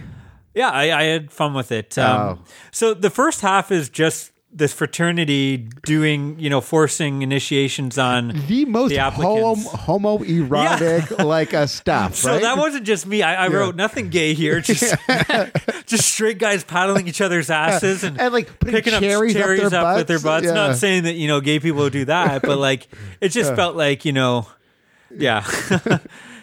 Anyways, that, that's like the first half of the movie. It's, it's still fun. Like it kind of feels like you're just watching a bunch A of dick teens be dicks to each other. So I enjoyed that, but then yeah, you learn that there was this what would we call it a pledge, A pledge a pledge wrong. that died years earlier in the house. What's this movie called again? pledge night? Yeah. I've done my beer, man. Uh, so you find out that there's a pledge that died years earlier from initiation gone wrong. I guess they made a tub of all like cornflakes and just pretty much made it look like puke, and he has to lay in it, but someone accidentally put acid in it because It happens. You know that just I was going to say like this. They made him sit in cornflakes, and that made him go crazy. Well, that's I didn't even get that. Like, I'm like, what's wrong? Is he having an allergic reaction to the to the cornflakes? Um, anyways, he gets burnt and dies, I guess. And uh, for no apparent, they don't really explain why. They even say like, "Oh, why would he come back now?" I don't know. Like, th- there's no reason why he came back reason now whatsoever. But he decides to come back this year. Corn husking season. I'm gonna kill you, flakes. he decides to come back. He's kind of a burnt Freddy Krueger like guy. He's going to come back. He kills the teens in various horrific ways. A lot of fun, like creative deaths. One with a cherry bomb up the ass again. Oh, that the, uh, the toilet scene. Yeah, is the- fucked up, Isn't right? that weird? So the guy's Yeah. taking. This is the first time this guy appears. So the guy is taking a dump on the toilet, and it kind of sounds wet and stuff. But you you hear like a sucking, like almost seems like he's sucking through a straw or something. like is that what is happening? I have no idea. I have no idea. Like I'm just like it goes on for like five minutes as this guy's taking the dump. You're hearing like the the slurping sound. I'm like, what is someone down there like drinking this guy's diarrhea? maybe. And then like the hand kind of pops up, and then like yeah, whatever he does, but like rips off his balls. That's Yeah. how they were able to get the hand up there. They had to suck out all the yeah. diarrhea. It's like, yeah, actually take a shit, man. That's we want realism. it just went on for five minutes before This the pledge death. night, Yeah. motherfuckers. That's I'm like, this is weird. And oh yeah, I didn't even explain. So there's this. I guess every year they pick a random guy to be the crazy. They're going to trick and scare the fraternity guys to think that one of the members is off. And this whole thing starts because one of the members actually does kind of go a little crazy. Mm-hmm. I guess maybe he was possessed by this guy. Is that what's supposed to be? Yeah, Anyways, he ends up like a branding somebody. yeah, Awesome. What year would this come out? 1990. It actually stars the uh, you know uh, from Anthrax. Uh, Joey Belladonna is one of the. Uh, Oh, guys, okay. yeah. This is the first time it's got a D- DVD, Blu-ray, Blu-ray, yeah, Vinegar at all. Syndrome again. So again, yeah, you're pretty much watching the first half to see fraternities do do Yeah. make uh, these guys do terrible initiations. Last half is a lot of cool deaths. You get a neck twist in there. You get um. Uh, yes, uh, he's like ripping through bodies and all that kind of stuff. effects are all well done. Uh, I'm going to give it seven pumpkins out of ten. Like it's enjoyable. It's not Mm. I love this a good movie. movie, but it's an enjoyable movie. Again, I, I grew up watching this. Yeah, I- I'm glad I watched. I'll be. Mm-hmm. It's like I could see you know me watching it again. This is just the beginning of a trilogy, right? Yeah, so I followed it up with Hell Night from 1981. This is the classic Linda Blair. Blair. Again, this is on Pledge Night. This fraternity, you have to stay in a haunted house overnight. Uh, so the four pledges are there. And they have it all like set up though with all these like to scare them. There's all these sound effects and, and traps and all this kind of pranks throughout the house. But it turns out that there actually is they tell this whole this whole Origin. origin story where this guy kept on having um, uh, children with this woman, but each one kept on coming out deformed in various ways. After like the fourth one, he kills her, murders the children, and then kills himself. But one or one or two of them never were found or something. So. Anyways, that's the story going in, and but really they just have all this up with traps. But then they start getting knocked off one by one. It's fun because they're all in costumes on this one. Like it's not a Halloween night; it's pledge night but they're at a costume party and they're Yeah. all in costume here. Linda Blair is pretty much just showing that she's growing up. Yeah. but yeah, it's super fun. I, I just enjoy the atmosphere of this old mansion they have to hide in. I like like the old hidden compartments in this. Yeah, exactly. In the in the house and the it's just got this really cool atmospheric. uh Yeah, it's just really cool atmospheric film. I'm going to give that one eight pumpkins out of ten. Yeah, you love this one, It's yeah. a favorite of mine. Um, it is slow. I can understand. I know some people say it's too slow, and I get that. But uh, again, it, it almost works on like it's like mixing like the gothic mansion with, and, you know, like what you enjoyed in Cat and the Canary with like a slasher film. And then I finished it off with Terror Train from 1980. Oh, wow. Again, an- another non-Halloween party, but it's a New Year's Day party, but it's a costume party for some party. reason. Does it count? I, I don't know. Uh, but this one is a lot of fun. Again, another prank gone wrong where the nerdy kid he's gonna hook up with Jamie Lee Curtis, but secretly they actually have a stage where They put a cadaver? Yeah, they put a dead body because they're are they? Yeah, they're doctors. I think are sur- they're in uh, medical school. Yeah. Um, but Jamie Lee Curtis hides behind the curtains and kind of talks to be the dead body, and he goes and undresses and then goes and make it, and the whole body like falls apart. A great kind of like setup prank. Anyways, they're going on this New Year's party on a train, which is a cool idea because they can't leave. They're on this stuck on this train, and someone is knocking them all off. But what's cool about this one is like each person he's knocking off, he's stealing the costume. So then like they're stealing that person, and they think that their friend's still like the first guy he knocks off. They think that their friend in the Groucho Marx outfit, which is great. You know, made it on the train, but he didn't. He got killed off because this guy's wearing his costume. Then you know they kill the next person. He's wearing that costume. So, and then there's also this whole David Copperfield is in there. Uh, he's a magician on the train. Oh, he's doing, like, and he's doing so you're getting like fun magic tricks throughout the, the movie, which I enjoy that kind of stuff. I grew up loving David Copperfield, looking forward to his specials every like six months or whatever. But yeah, it's just this fun kind of murder mystery. Even if you know who it is, you're trying to figure out who that person and what they look like now because they look different. And Jamie Lee Curtis is great in it. All, all the characters are kind of fun. You have all, like the prickish characters. Uh, yeah, I, I have a blast. This is one of my favorite slasher films. Uh, I'm going to give that one eight and a half pumpkins out of ten. So yeah, pretty Wow. Yeah. pretty solid triple feature. If you want like just, I, I guess some people would argue some of these are slower um, slasher films, but I, I love like I don't know if I love Pledge Night, but I really enjoyed it. I think it's a Yeah. good start off. And Hell Night and Terror Train are both like Terror Train is up there with you know the Friday Thirteenth. Terror Train, It's probably top ten for me. Adam's gonna hate it, but Really? Uh, yeah, I don't think it. I don't think it will be for you. The way you explained it, like, seems more interesting. Yeah. maybe. I, again, Have you seen Terror Train? No. Oh yeah, dude. Maybe, yeah, yeah, maybe. I just don't you know might if they dig this. I don't know if they're the, again like the problem with most slashers is they they're not really about delving into the character. You're just getting these characters, and you know you like them or you don't. I, I don't think there's anything more to slash most slasher films. And Mm-hmm. uh, anyways, uh, I I love that film though. So yeah, that's that was my night. I ended up watching from um, uh, 1988, A Sleepaway Camp 2, Unhappy Campers. Uh, okay. This movie is nothing like the first one. It is completely different. It's almost like a spoof on slashers in a weird way. It just takes everything and like makes fun of it all. Like they're doing a thing like, all right, we're missing a um, a chainsaw. We're missing the uh, battery from my car, a drill, Which a bunch of rope. actually, like the first one hints at these things, right? Like it, it already knows the Mm-hmm. This genre one really well. This it- one goes like it is yeah. ham fisted in the starring most Pamela Springsteen, isn't Yeah, it? in the best possible way. It's ham fisted. It is so much fun. Like I've never had this much fun in a slasher movie. But it's one of those films where you could love the first film and hate the second film, or love the second film and hate the first. Like they're so they're completely Mm-hmm. They are 180. yeah, night and day. But the, I, I, I love both of them like you for different Mm-hmm. ways, reasons. It's it's not dark at all. Even like it's almost done like as a weird comedy, Yeah, but like not.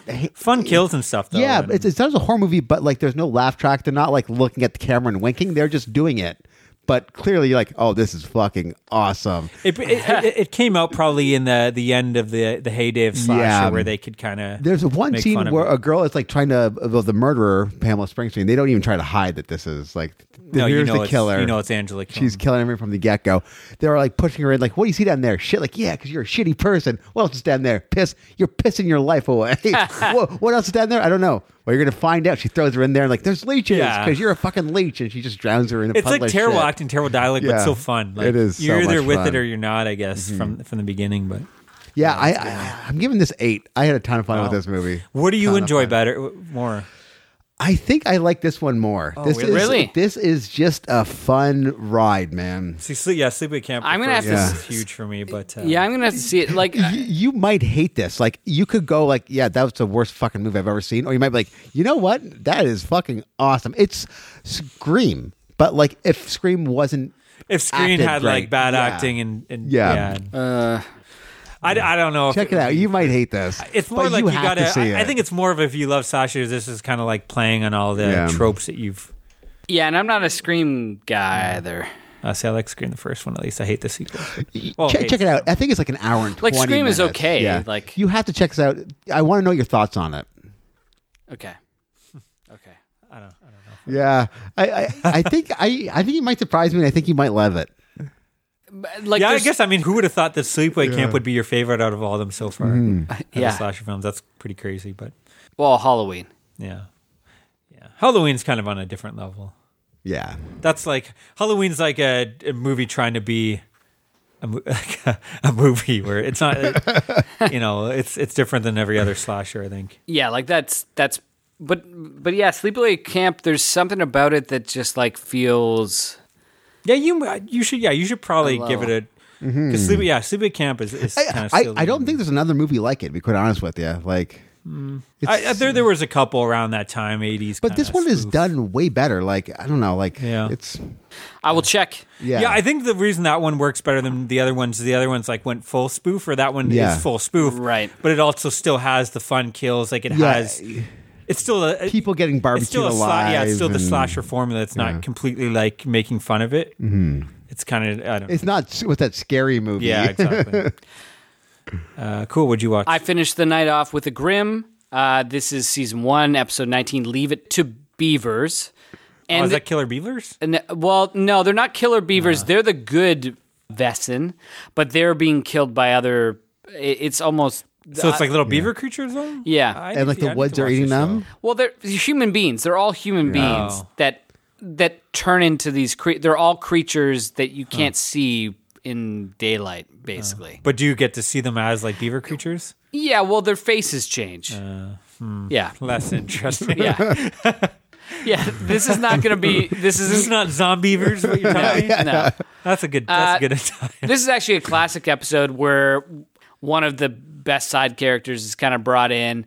It's it's got the the a detective from Dexter, the Mexican guy. Oh, uh, what was that guy named? Was it Gomez? He had a weird name. no, didn't he? Gomez is from a different show. Uh, Gomez is from Breaking Bad. oh yeah. Uh, anyways, Mm-hmm. he's on it. He's over the top acting, which is kind of good for this. Anyways, it's a great episode in the first season. Seven point five pumpkins. Cool. Um, are we on the final day then? Yeah. yeah. Uh, so this day I uh, had another theme. Backwards slashers, I guess. Oh, wait. Forest slasher. I don't know. Did you watch a movie this day too?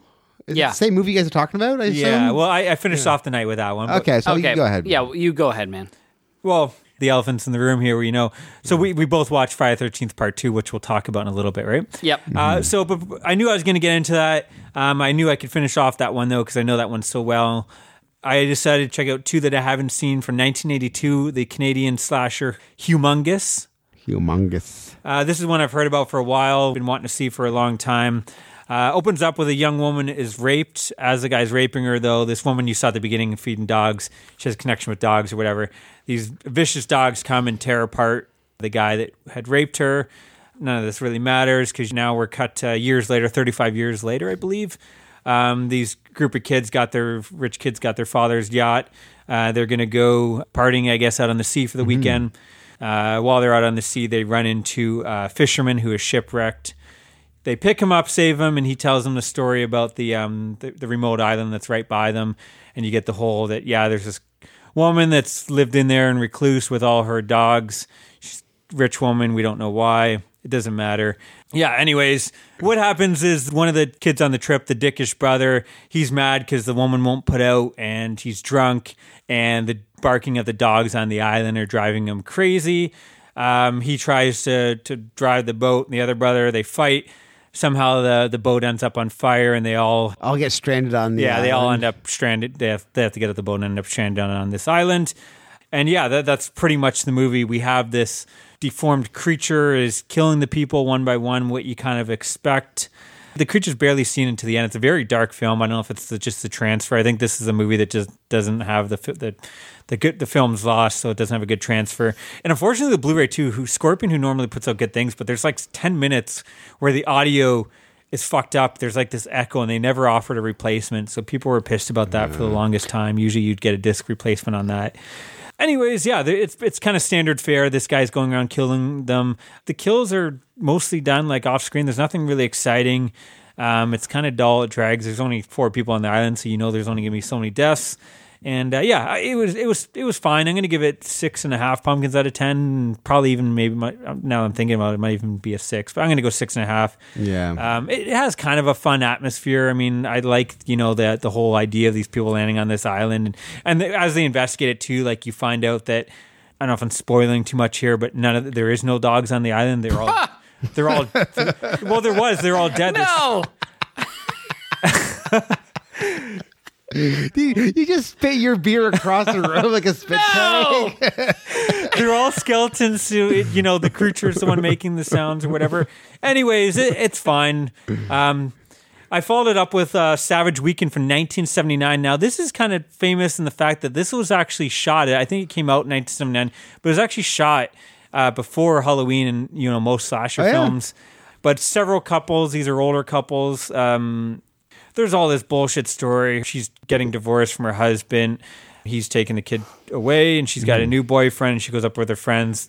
No, He's he's working on building a boat. That's like a jump scare. You kind of like. I'm sorry. I, like the whole time, I, what you said, they're divorced or whatever. It's like I just had to scream. Sorry. Anyways, he's building a boat, some bullshit. There's all these characters they introduce.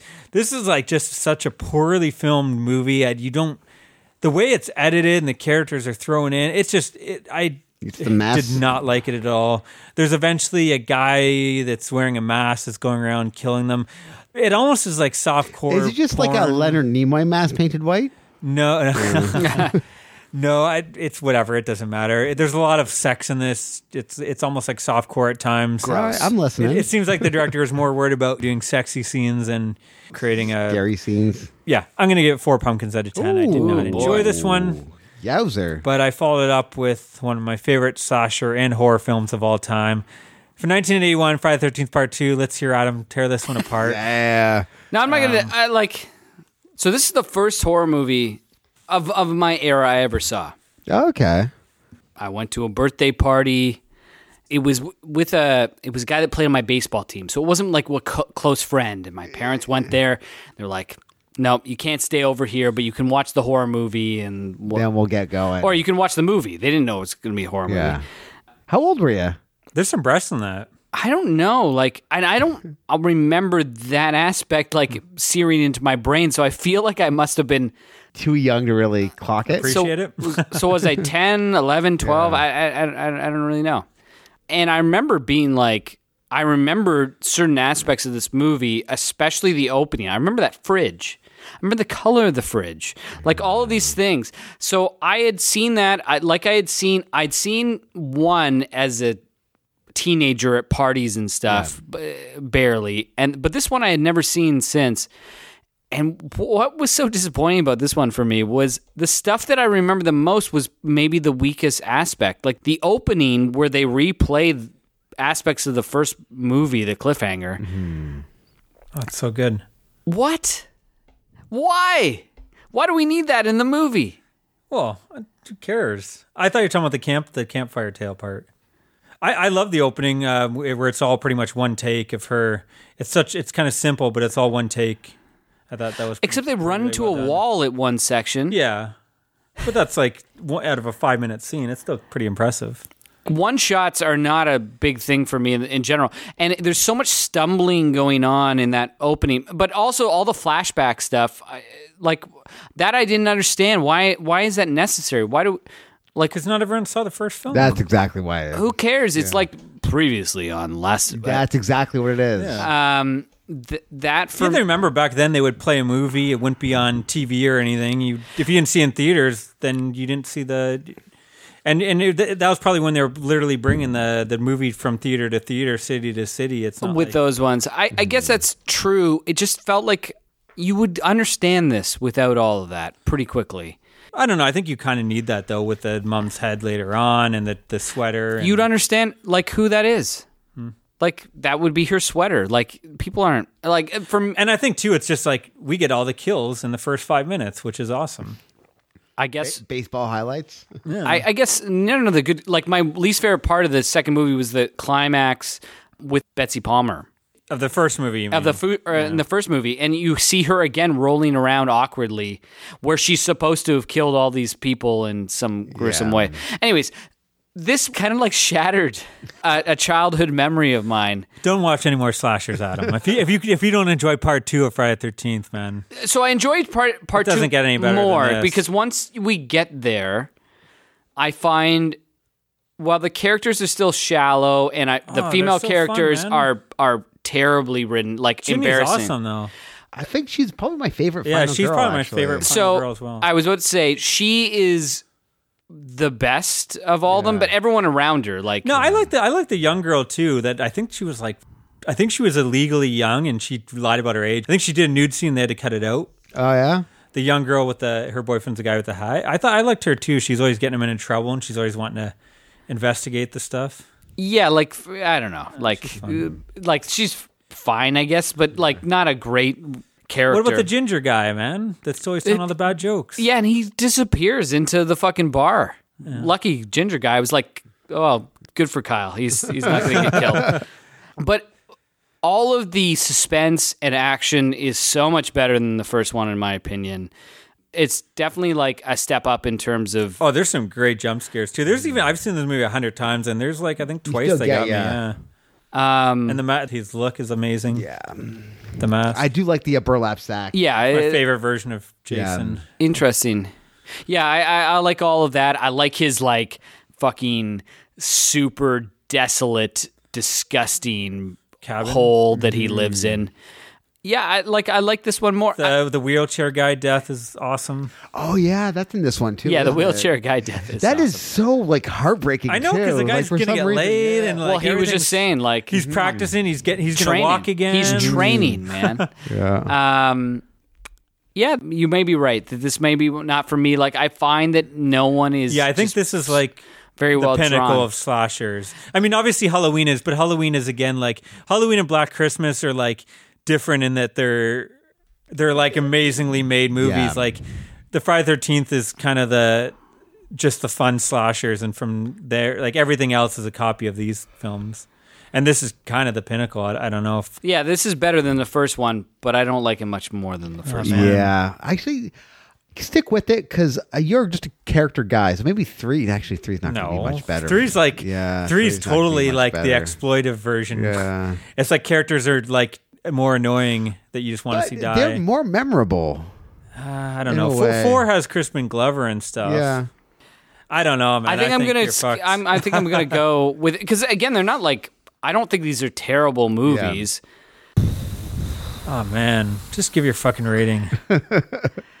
I think I'm gonna give this. Ah, fuck. I, I want to give the same rating as the first one, even though I enjoy it like slightly better, but I don't think it's much better. So I think I think I'm gonna give it six point five.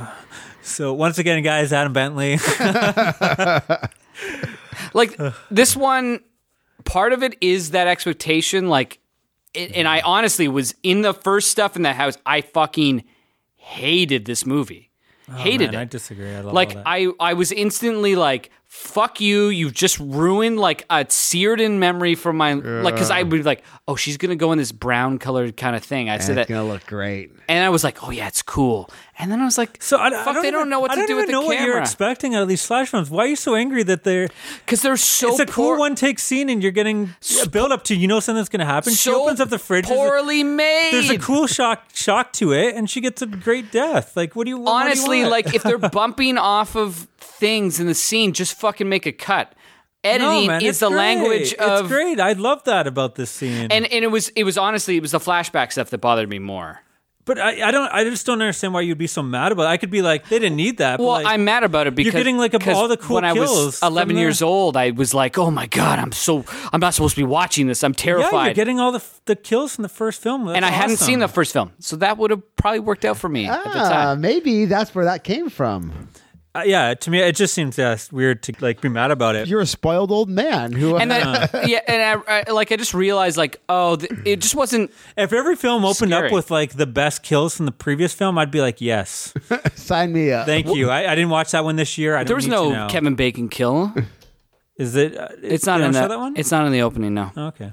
Well, still. So the best kill, not in the opening sequence. Anyway, you get the beheading. yeah. That's a great kill. You're crazy. Uh, I'm gonna go. Ooh, do I go nine on this one?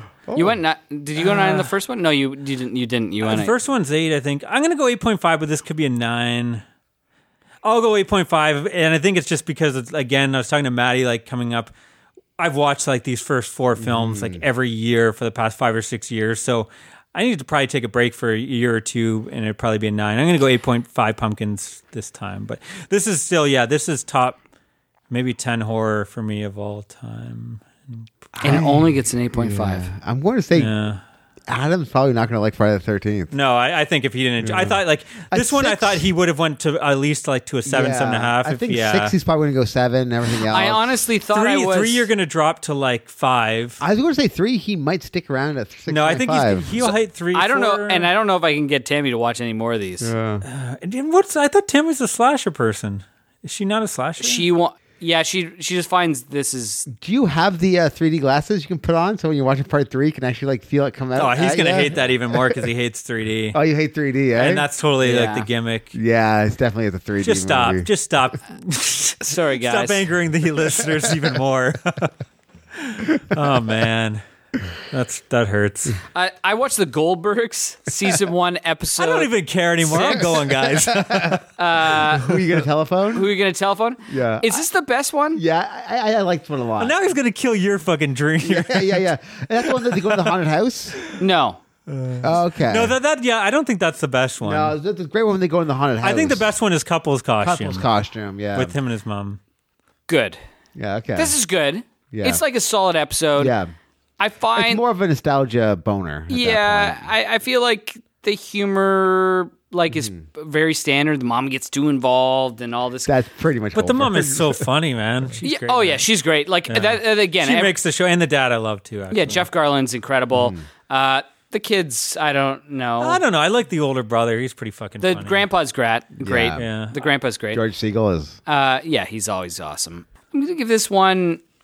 I'm gonna give this one six point five Yeah. with the caveat. it- Maybe I cared a little bit more about the characters. I w- Uh, did you have? Uh, is it on like a streaming service? Or you yeah, it's on Crave. I'm gonna watch Yeah. more of them. Yeah, watch the uh, what's that? Uh, Couples Costume. I think is like season two or something like that.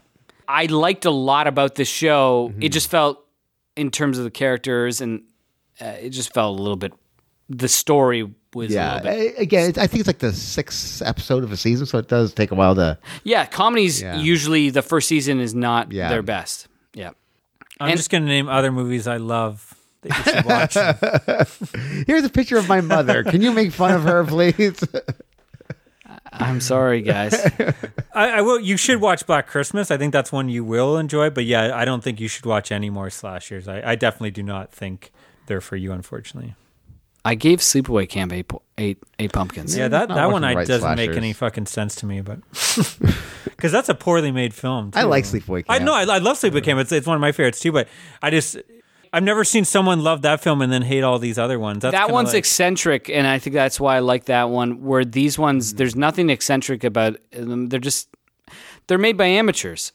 Mm, like, disagree. I, I, well, they are clearly like you can like that about a film. I'm not saying that's a bad no, but thing. I disagree. Like, I actually think Part Two is a well directed film in many ways. I think there's so many great. Has he made anything else? oh yeah, Steve. Uh, Steve Miner. He did well. He did H two O, which is considered one of the best Halloween films to many.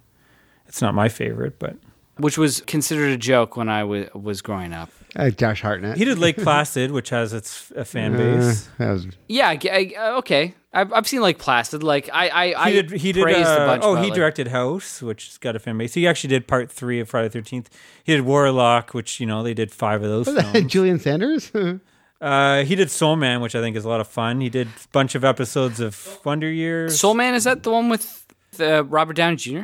No, it's uh Robert. It's uh C.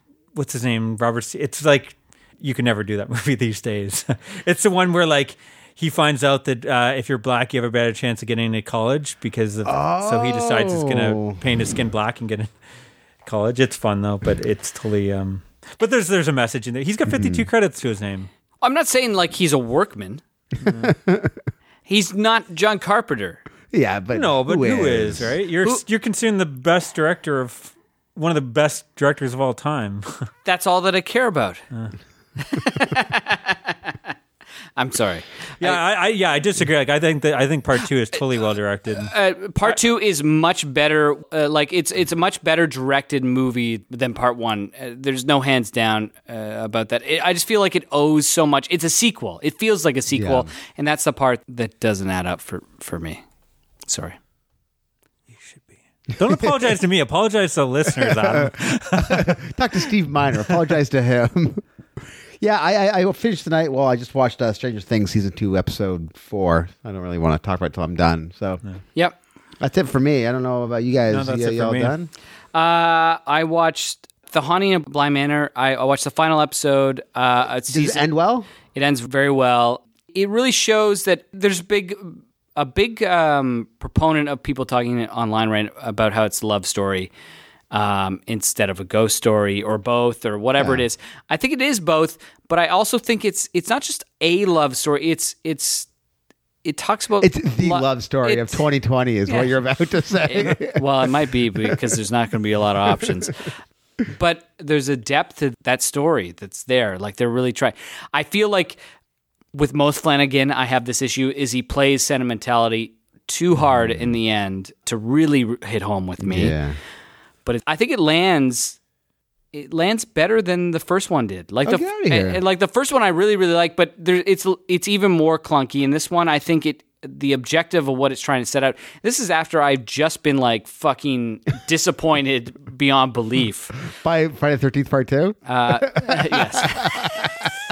Oh man, So I'm gonna give this one seven point five. Like that's probably what I would give. The entire overall series, seven point five kind of deal. Like, Yeah, I, I think it, the last one would have been an eight, yeah.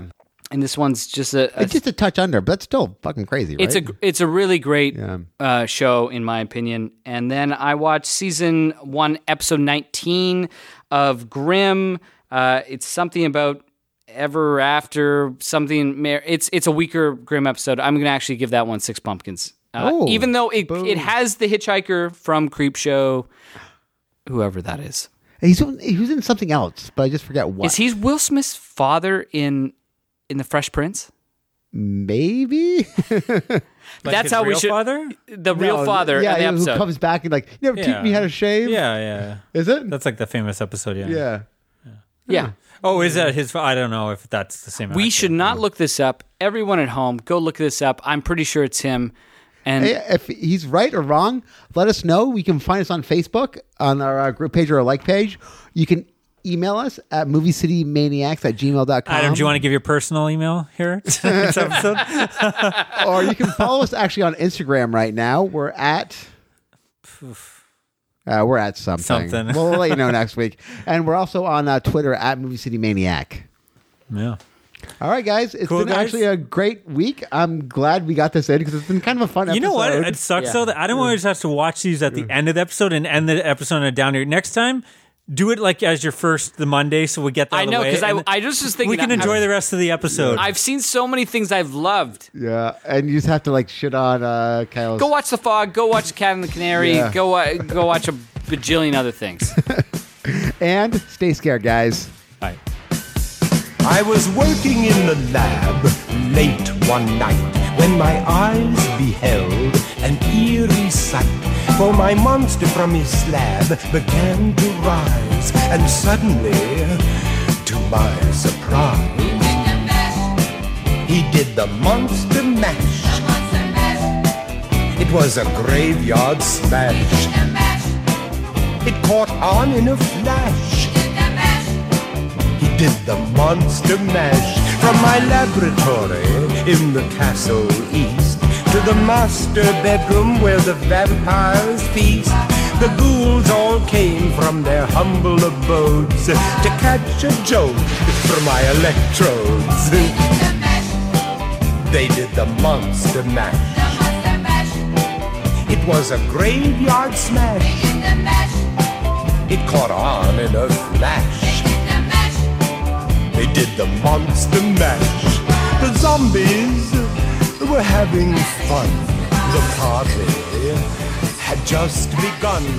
The guests included Wolfman, Dracula, and his son. If that phone rings one more motherfucking time, I got five. Uh, What the five? fuck? Five movies in three episodes. fuck. I'm angry. I'm getting pissed here. Fuck, what's his name? It's Teddy Roosevelt, Wolfgang the president of the United States of America. He's Taft? fought in wars. Who's that guy Taft? Give me a ham. I'm the fattest president of all time. Where's my bacon? a chicken in every pot that belongs to me. Are you done yet? That's my Taft. All right, who who did you Um, forget? So uh, this, uh, you fuckers.